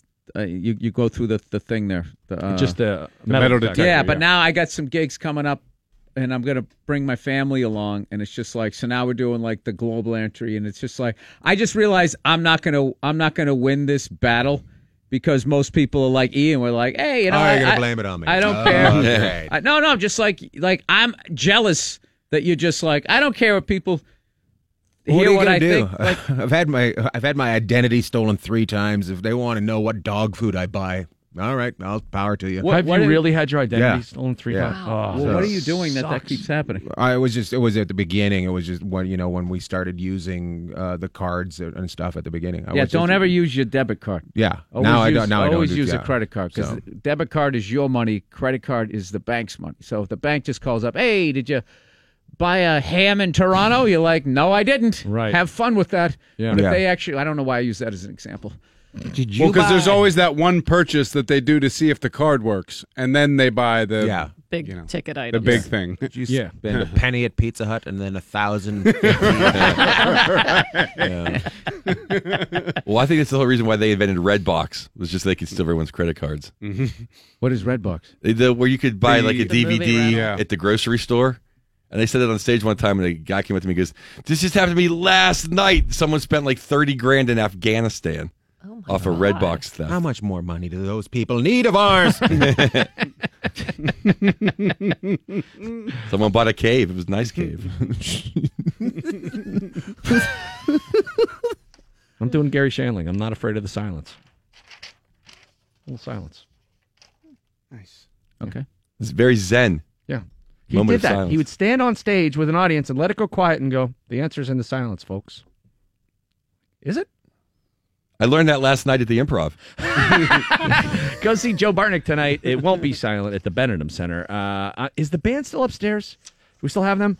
All right. Do you guys want to run through one right now? I don't want to give you short shrift. Yeah, let's Is is that Wayne Brady? That's not Hold Wayne on one Brady. second. Uh, oh, uh, the drag queen you're talking about? Yeah. No, Okay. I don't believe so. Um, there's a drag queen on TV. Sorry, Jim No? Donovan and the Sun Kinda King looks Warriors. like He No. does, right? Yeah. I was Yeah. trying to figure out what I was watching here. It also looks like Cheryl from The View or whatever, you know. Uh, Sheryl Underwood? Yeah, it looked like Sheryl Underwood quite a lot. Um, all right. well, let- Same traps. Let me do this. Let me send it upstairs. These guys tonight, it's their record release party at Mr. Smalls. Jim Donovan and the Sun King Warriors. Let's hear one more. What do you got? We got a song called "We See Through It." We see through it from the new uh, record. And Jim, uh, forgive me, the name of the new record. The name of this record is "We See Through It." Aha, the title There you cut. go. There you go. Jim Donovan and the Sun King Warriors on. DVE.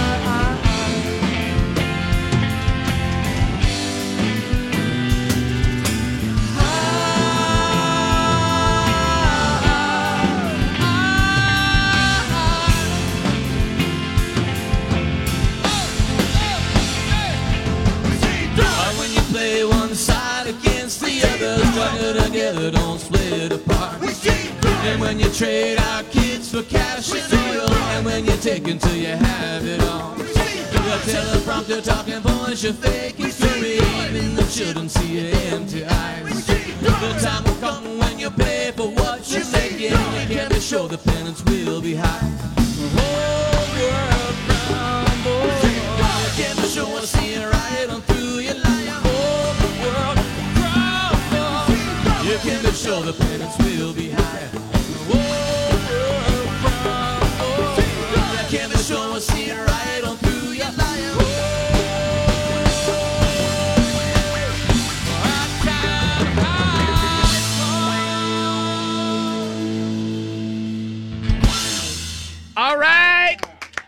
Jim Donovan, Sun King Warriors tonight at Mr. Smalls.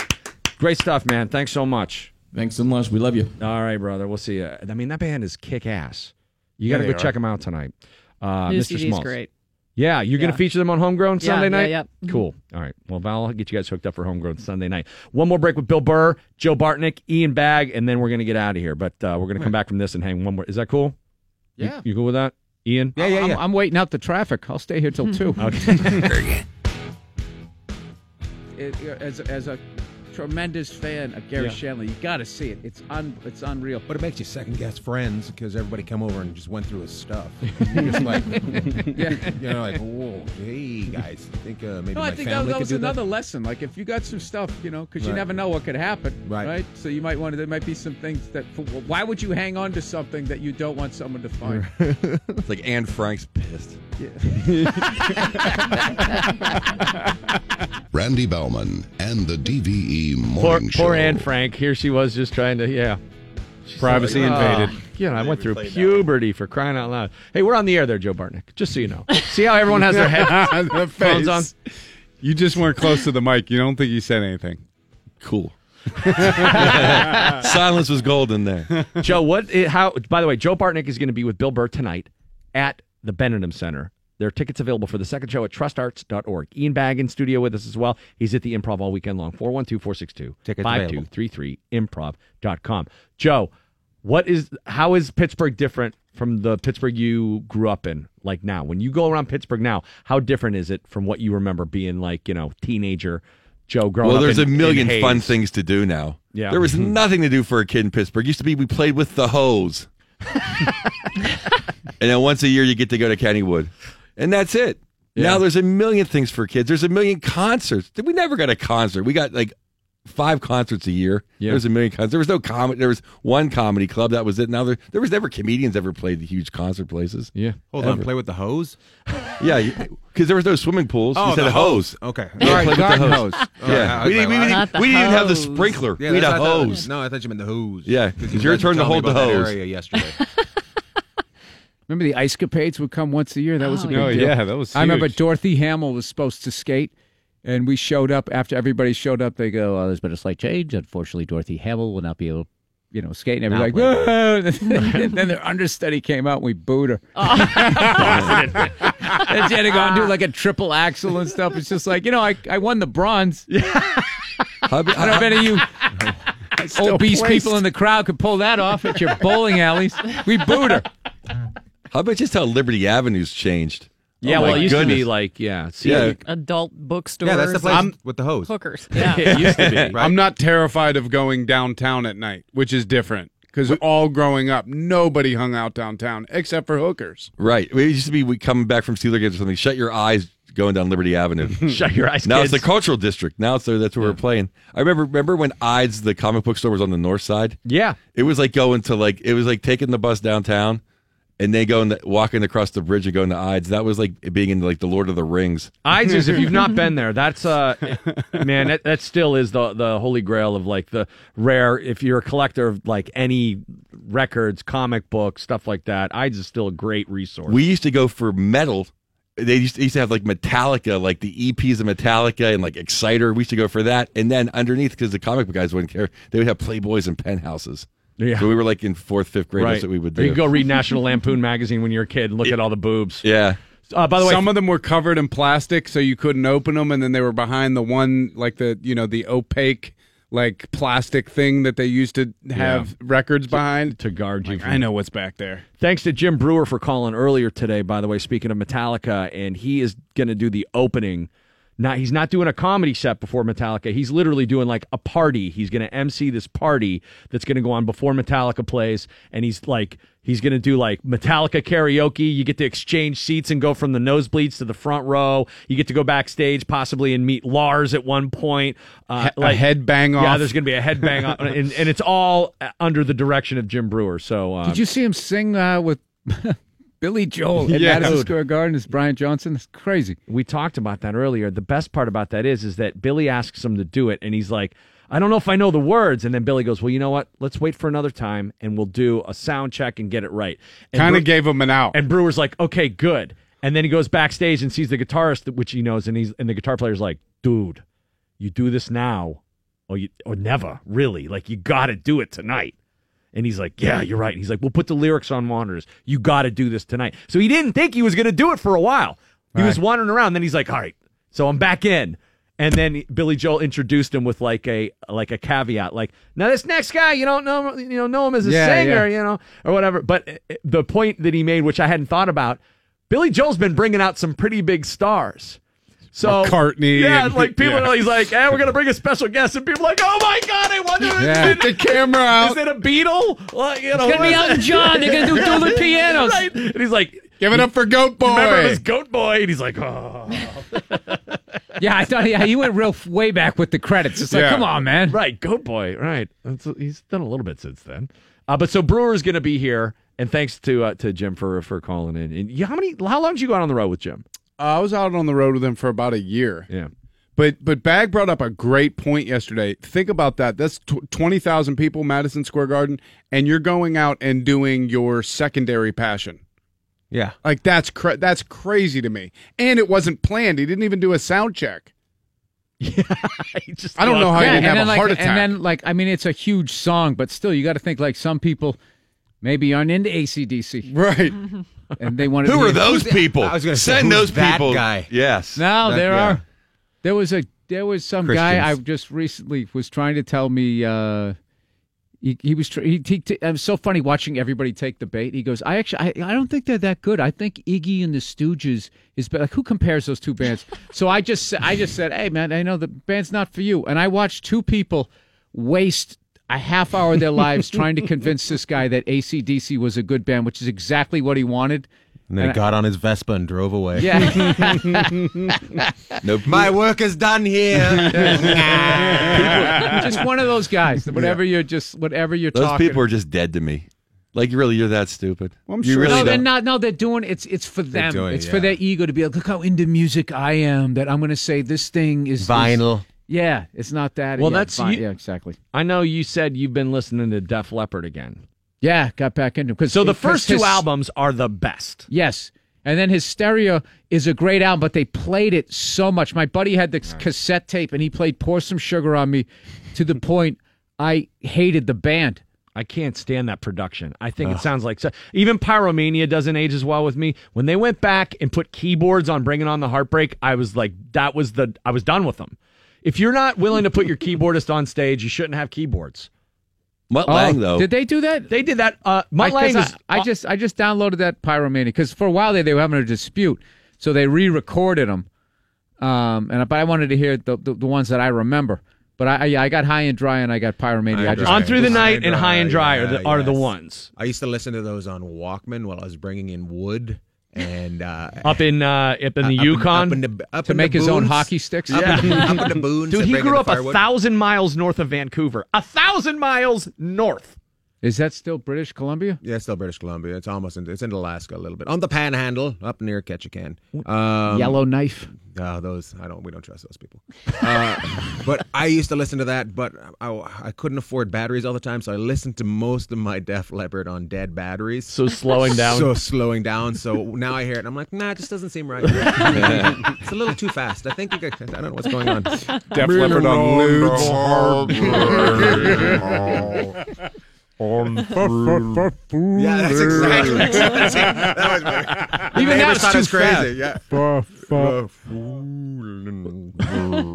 and then shake it, get it going again. If I play guitar, you'd probably be able to figure. You, you leaned on that, I think. Hit the on button on that.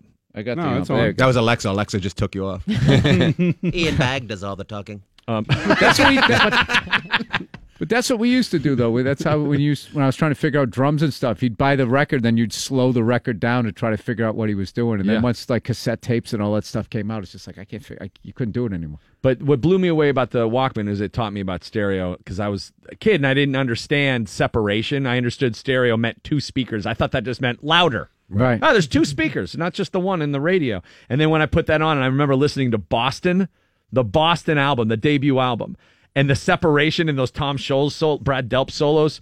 I'm like, this is. Do, do other people know this is happening? Yeah. It's in my left ear. It's in my right ear. I learned that when my speaker died in my piece of crap car, and all I could hear was Malcolm or Angus. And I was just like, wow, that seems like that's really weird that they, they, they do it like that. Yeah. That's another. ad- That's another same guy killed that uh, killed that band for me. Boston, same guy. Got that cassette tape and just just the whole summer, two summers in a row, he listened to one band and just ruined it. Did you ever, you ever have his How'd you know him? tape stuck in your car? Because he he looked like he was 25 Hanging out. when he was 15, so he could buy Oh, booze. he'd buy beer, yeah. And Doug no, I, Godfrey. I, am still friends with the guy. I, I've never brought this up with him that he ruined Def Leppard in Boston for me. But That's funny. Def Leppard is back in my life now. Oh. Yeah, like when Jerry Lewis and Dean Martin got back together. Oh. In my I- own my own little world, my own ah. music world. That's just what happened. I interviewed Joe Elliott I one time. look on your face, like, ah, this guy's kind of lost it a little bit. I interviewed Joe Elliott one time, and I asked him if he considers Mutt Lange to be like the official like sixth member of the band, and he was so pissed. Like he wanted no part of it. He's like, no, that is no that you know people say that all the time. He didn't have that much to do with it, and I'm like thinking to myself, dude, I I had the first two albums memorized when I was a kid, and then when you know he really changed you, and you became huge. And he, he wanted nothing to do with Mutt Lange's association. And I, I wonder if it was that weird sex cult he was a part of. Mutt Lang. Yeah, because wasn't he was He married to cheated the, Shania. the hottest chick on earth, and he was banging the maid or something. right? Because his religion was that you didn't have sex unless you wanted to procreate. And he married Shania Twain and he goes, Well, here's the thing. I don't want to have kids. So we're not going to have sex because that's my religion. You don't have sex unless you procreate. Oh, So- no. Which is the craziest thing in the world. to not tell somebody. And then they, Did they bo- swap partners? Yeah, they did. He was having an affair with her best friend. And then so she took comfort in the arms of The her husband. cuckolded husband. Feels like a woman to me. Yeah. but like all those years of her career, just she just stopped performing. She probably has more money than God after taking alimony from Mutt Lange, but She's from about a thousand miles north of Toronto. really, Yes. that far. Yeah, she, Timmins, Ontario. Uh, my town looks like a city compared to that. I Really? have no idea how they got her out of there. Like, there, she must have been the only girl Helicopter. there. Well, you, they, they must have been like the whole town. It must have been like a vacuum. You know, when you take a drug dealer out of out of a city, and now there's a vacuum for drugs. That must have what happened when they took the girl out of that. City. they must have been like, "What do we look at now?" Wasn't Justin Bieber from Canada too? yeah, he was from. Uh, I think Is he was like Douchebag Canada. Kingston or something like that. Kingston, Ontario. and Taylor Swift's not from Canada, is she? No. She's all right. I think she's Western Pens- or Eastern Pennsylvania. I'm not sure. Uh, Bill Burr is with us right now, and he's at the Improv tonight. So, what is the best debut album? Or no, Bill Burr's not at the Improv. Bill Burr is at the Benedum Center. Oh, Tea and Bagg is at the Improv. You just sold me some tickets, though. I thank you. What is- what's the best debut album? Who came out Uh, of the out of the? In the 80s, it probably uh, Guns N' Roses' Appetite. Didn't that sound like Aerosmith to you when you heard it the first time? No. I was. No, I I- thought they ripped off Aerosmith. Van Halen Debut one came out on say, fire. Van Halen one's I was gonna say. one. I was gonna say. Isn't Guns N' Roses? That's '90s, isn't it? Isn't No. it? What what year wasn't it? 88. 87. Was it '87? He said, I was on West Liberty Avenue when I, rem- I remember the first time it was on this station. Playing with the hose. Probably. I mean, they were apparently already like when Van Halen started. Like Val, you're the Va- Van, Van Halen, Halen is historian, but those guys were sort of like built to be huge from the get go, didn't they? Like perform on stage like they were like playing to the Enormo Dome when they were in a club and just kind of oh, freak oh, I'm everybody sure a lot out. of those bands did on the strip. They kind of like for me like they're like the representation of like the Sunset Strip, like like the turn out Yeah. of that the weird 70s into like the glam. The fact, no, no, no, they weren't. They, I don't think they. But early on, they weren't like that. If you look at the first album, like they don't like the uh, the back of the album cover. They don't look like glam at all. And the fact that disco was at its height, and they put this thing out, and um, I don't know. And then Eddie Van Halen so influenced all the all those guitar players playing a million notes. He was so far ahead of everybody that And they fast. Yeah, they just looked at it like, oh, when you take a solo, you just play as many notes as all as Come you up to can. the ten o'clock hour. Yeah, they Yeah. never heard like the blues in his playing and all this stuff. Yeah. stuff. 'Cause I think You know, you know, 10 who, was a great You know who first ruined album. '80s music was the band out of Pittsburgh, Who? Poison. They're not out of Pittsburgh. Are they out of Pittsburgh? He's from Butler, but he they're not a Pittsburgh band. See, that's how bad they are. You won't even. Take No, he's he's from Mechanicsburg uh, actually. Zeppelin one's pretty does not look a badass. mechanic. Zeppelin one is is amazing. There's like you know there are purists who are upset about the way that they borrowed uh, classic blues The arrangements. blues is always credit. stolen. Like Muddy Waters stole Elmore James. He stole BB. yeah, but you like didn't every- take publishing. They Yeah. took publishing. They would say that they like they would literally like Plant would like just take the the exact lyrics because the thing was is Jimmy changed the arrangement and if Plant they switched the the lyrics it would have been but he took literally the same lyric. I have like a bootleg of them and it's called Killing Floor. The Lemon song is called Killing Floor Mhm. and then it comes out it says Lemon song it said Plant Page. Now if you get them you know, it says we'll say Howlin' Wolf or whatever, but when I was growing up, it didn't. So right, and those guys came up in the studio, so they did know what they were doing. Oh, Jimmy Page was, you know, and Gorman talked about this. Like he was such a master businessman. Like I always forget. I get mad at him because I I always equate him to being like if Picasso was great for you know twenty years and then spent the rest of his life redoing all of his old paintings. Like we lost so much of what he might have done. Same with Eddie Van Halen, for that matter. Like the fact that he wasn't more prolific and continually writing stuff and performing new stuff. I feel like we got gypped out of that a little bit. But he was a businessman from the get go. He knew exactly what he wanted and how it was going to be marketed. Don't forget, he had the Yardbirds name. That was going to be the Yardbirds. So it, when he started it, he was like, all right. Yeah, they took Dazed and Confused. Yeah. It is, but I still love that band and everything. But when you watch it, it's it's hard. It's hard seeing somebody that you love going. All right, they had this other side of them. Uh, you know, But that's everybody. That's why the danger of like scratching the surface is a dangerous thing. Because if you learn too much about your heroes, you're like ultimately you put them on such a pedestal, nobody can ever live up to it. And that's what the Shandling documentary did for me. A little bit. I was like, I think I like him less now. no, because I, I I love him even more. No, I came around to that, but I didn't like the fact that he was like berating people and firing them for just having a different opinion and the insecurities and stuff that I never knew as just a fan. I kind of there's a small part of me that You wishes didn't know he was insecure. That's his whole act was trashing himself. not to that extent that he was like paralyzed by it. I didn't know that.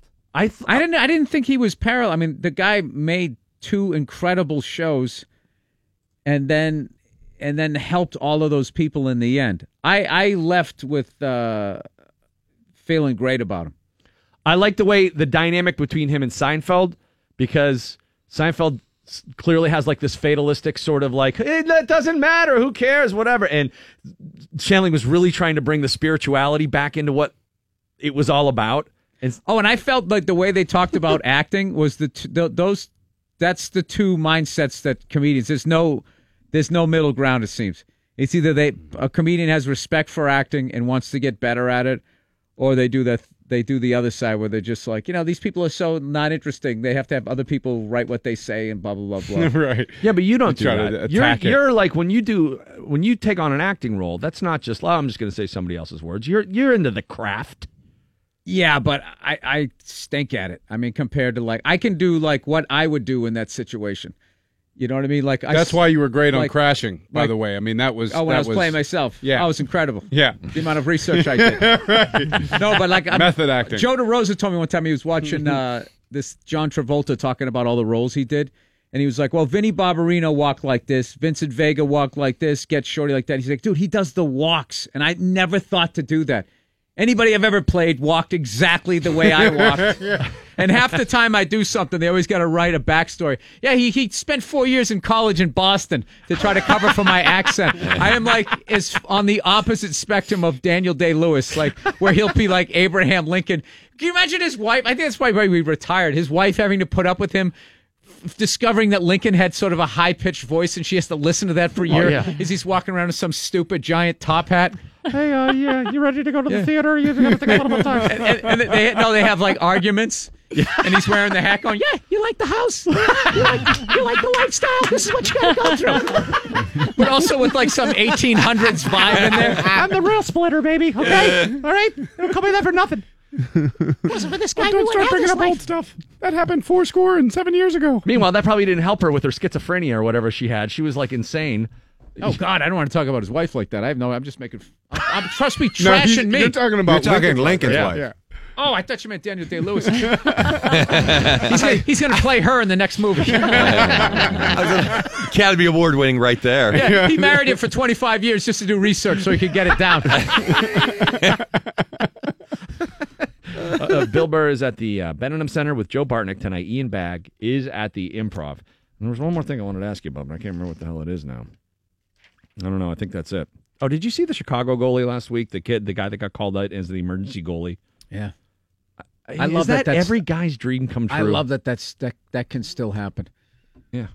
Someone Only in would somehow try to figure out how to turn that into a ninety-minute movie. It's uh, can you just let it be what it was? His groin is still sore. yeah, if we gotta have a backstory. All right. His dad was an alcoholic. His dad wasn't an alcoholic. It'll add tension. they did that with that movie Sully.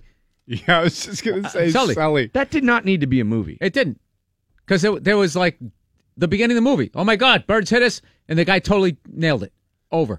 Yeah. So then what they wanted to do, they wanted to make the co-pilot have a drinking problem, and then that guy, from what I heard, had to call and be like, "Hey guys, I'm a real person. I don't booze, and I'd like to continue my career in aviation." And they're like, People "Oh, know I was all the right. co-pilot. all right." I heard if he was flying and he was drunk, and that's why they hit the birds. I mean, that's what happens, and your career's over. That guy hates birds. He hates birds. the bird He loves booze. They do do that. They will make. They made a movie out of Rinku and Dinesh, who were the two Indian pitchers in the Pirates organization, who didn't do anything. They like. I don't think they ever made the major league roster. I don't think so either. Rinku Was it and a million million dollar arm? Yeah, Was with the movie? Jon One of Hamm. the greatest buddy cop Oh. movies of all time. It that was, was one of my favorite things. I was on stage and I, I said something. I was talking about uh, something trashing women, which I really was trying to get away from, which I did until the Me Too stuff came out. yeah. And then it just everybody got the Weinstein punishment, or they you know looked up There's- skirt, or it was like an absolute like that guy should be like two behind the ear. You know what I mean? No degree of difference in. yeah, uh, just that yeah. whole we're gonna take everything, right? A So that kind of brought a little. misdemeanor, So. I was, I don't know, whatever. So it kind of brought some of that stuff back, and I remember I, I forget what I was saying, and then somebody to refute what I was saying goes, "Well, did you see Hidden Figures?" And I was just like, "You realize that's a movie." You're acting like you're quoting some sort of history book. It's a movie. Kevin Costner's character didn't exist in real life. That was an amalgam of like three real people. Right. Yeah. But there, there were were there. I mean, I, I watched the movie. I thought it was great. I'm like, oh, I never knew that uh, th- there were so many. Uh, uh, How does it fit into the di- argument? like though? the Huh? How does it fit into the I, argument? I don't, know if I was talking about. uh Oh, and they were always just like openly saying that women are smarter than guys, like which would be totally sexist if you did it the other way. Remember that bit when you go? So I was I was talking. Please don't bring up my No, old okay. stuff. I, I really don't want to do that because I, I know when I said something really stupid, I look back on half my stuff cringing. Um, that was actually and a then somebody bit. goes like, "Oh yeah, hey, well, did you see Hidden Figures?" And I was just like, "You realize that was a movie?" Because probably the real story, I bet, was was way uglier. Was way uglier. Which Oh, there was the reason why, like, they did that was because not only could they underpay women to do what Mm-hmm. they could have had a guy do, and then they were also African American. So on two levels, they were getting Right. a price cut, and they left all of that out of there. I felt yeah, like like sort of they sort of you know they it's like when they they show like the golden age of baseball and they ignore the fact that like black people had to ride in the back of the bus or they talk about that but they never talk about it at the same time right. so it's either like oh, like boy oh boy my dad would take me down to Yankee Stadium and I would go see the Mick and oh that was great blah blah and then it was just like yeah and simultaneously there, there was you know we would take the bus and, and my dad would throw a black cat out on the field anytime a Negro would come out on the field. Like they always leave that. Like those those are told separately. They're told separately, so that's why it bothers me when people like they watch a movie and think that like this is like a history. Go, It isn't. That's why I could never watch Dexter. I started to watch Dexter. I just just the industry note was screaming in my head the whole time, going, "Well, how can we root for a serial killer?" All right, he only kills the bad people. Oh, I could watch that. I could. He's a fucking serial killer. Oh, sorry. sorry. Sorry. Sorry. Sorry. Sorry. I forgot. Forgot where I was. I don't even hear that word coming out of my mouth. I know. Sorry. I'm really sorry. Ah, that's that's a great No better compliment. you know, that's like to me, that's like belching at the chef. Like you know, Yeah. no greater compliment than uh, Okay. somebody forgetting they're on the radio. okay. Bill Burr, go see him Well, if you saw my high school transcript, you realize that had to do more with my brain power. Bill Burr is at the Benedum. He can say that word unimpeded tonight, and There it won't be bleeped. Uh, you can get tickets at trustarts.org for that. Ian Bagg, dude, I'm so glad you made the effort to come in early this week and hang Thanks out with me. us. And uh, I hope everyone will go out and see uh, one of the five shows you have left Yes. at the Improv. So many. Bill and I went last night. Bill Crawford and Yeah, I it a went great last show. night. And uh, dude, how funny is? It? I mean, So he's the I best. mean, from start to finish. Billy Gardell. Oh, let's compliment Ian and make him all uncomfortable. Yeah, he Dude, does He really hate- is one of my favorite comedians. I don't know, as it should be. you went the other way. I panicked. I didn't know what to do with it. Gardell called me. Me. Gardell called yesterday and he's like, "Hey, cuz, I want to come on the show and tell everybody I got to give some love to, to Ian. He, he's one of my favorite comics. Awesome. I absolutely love him, and I I love to call in with your, you know, he's always like very, pro, he's always with your permission, like I would ever tell him no. and I was like, all right, yeah, dude, but just so you know." I, you know, I got Breuer calling in. I got uh, Burr's in studio, Bartnick's there, and, and Ian, and he's like, ah, I'm gonna mess up the. I'm gonna cross the streams, aren't I? It's too much. It's too much. He's like, ah, all right. And I go, well, why don't you just do this? Text me when you get up. He's like, you don't get it. I'm not getting up. If I'm not on the show, I'm not getting. I'm like, all right, good point. But he wanted me to make sure that that it was known that he, you know, he's a huge fan of yours and was Oh, hoping he's too everyone would get out there this weekend. I love Molly. Yeah.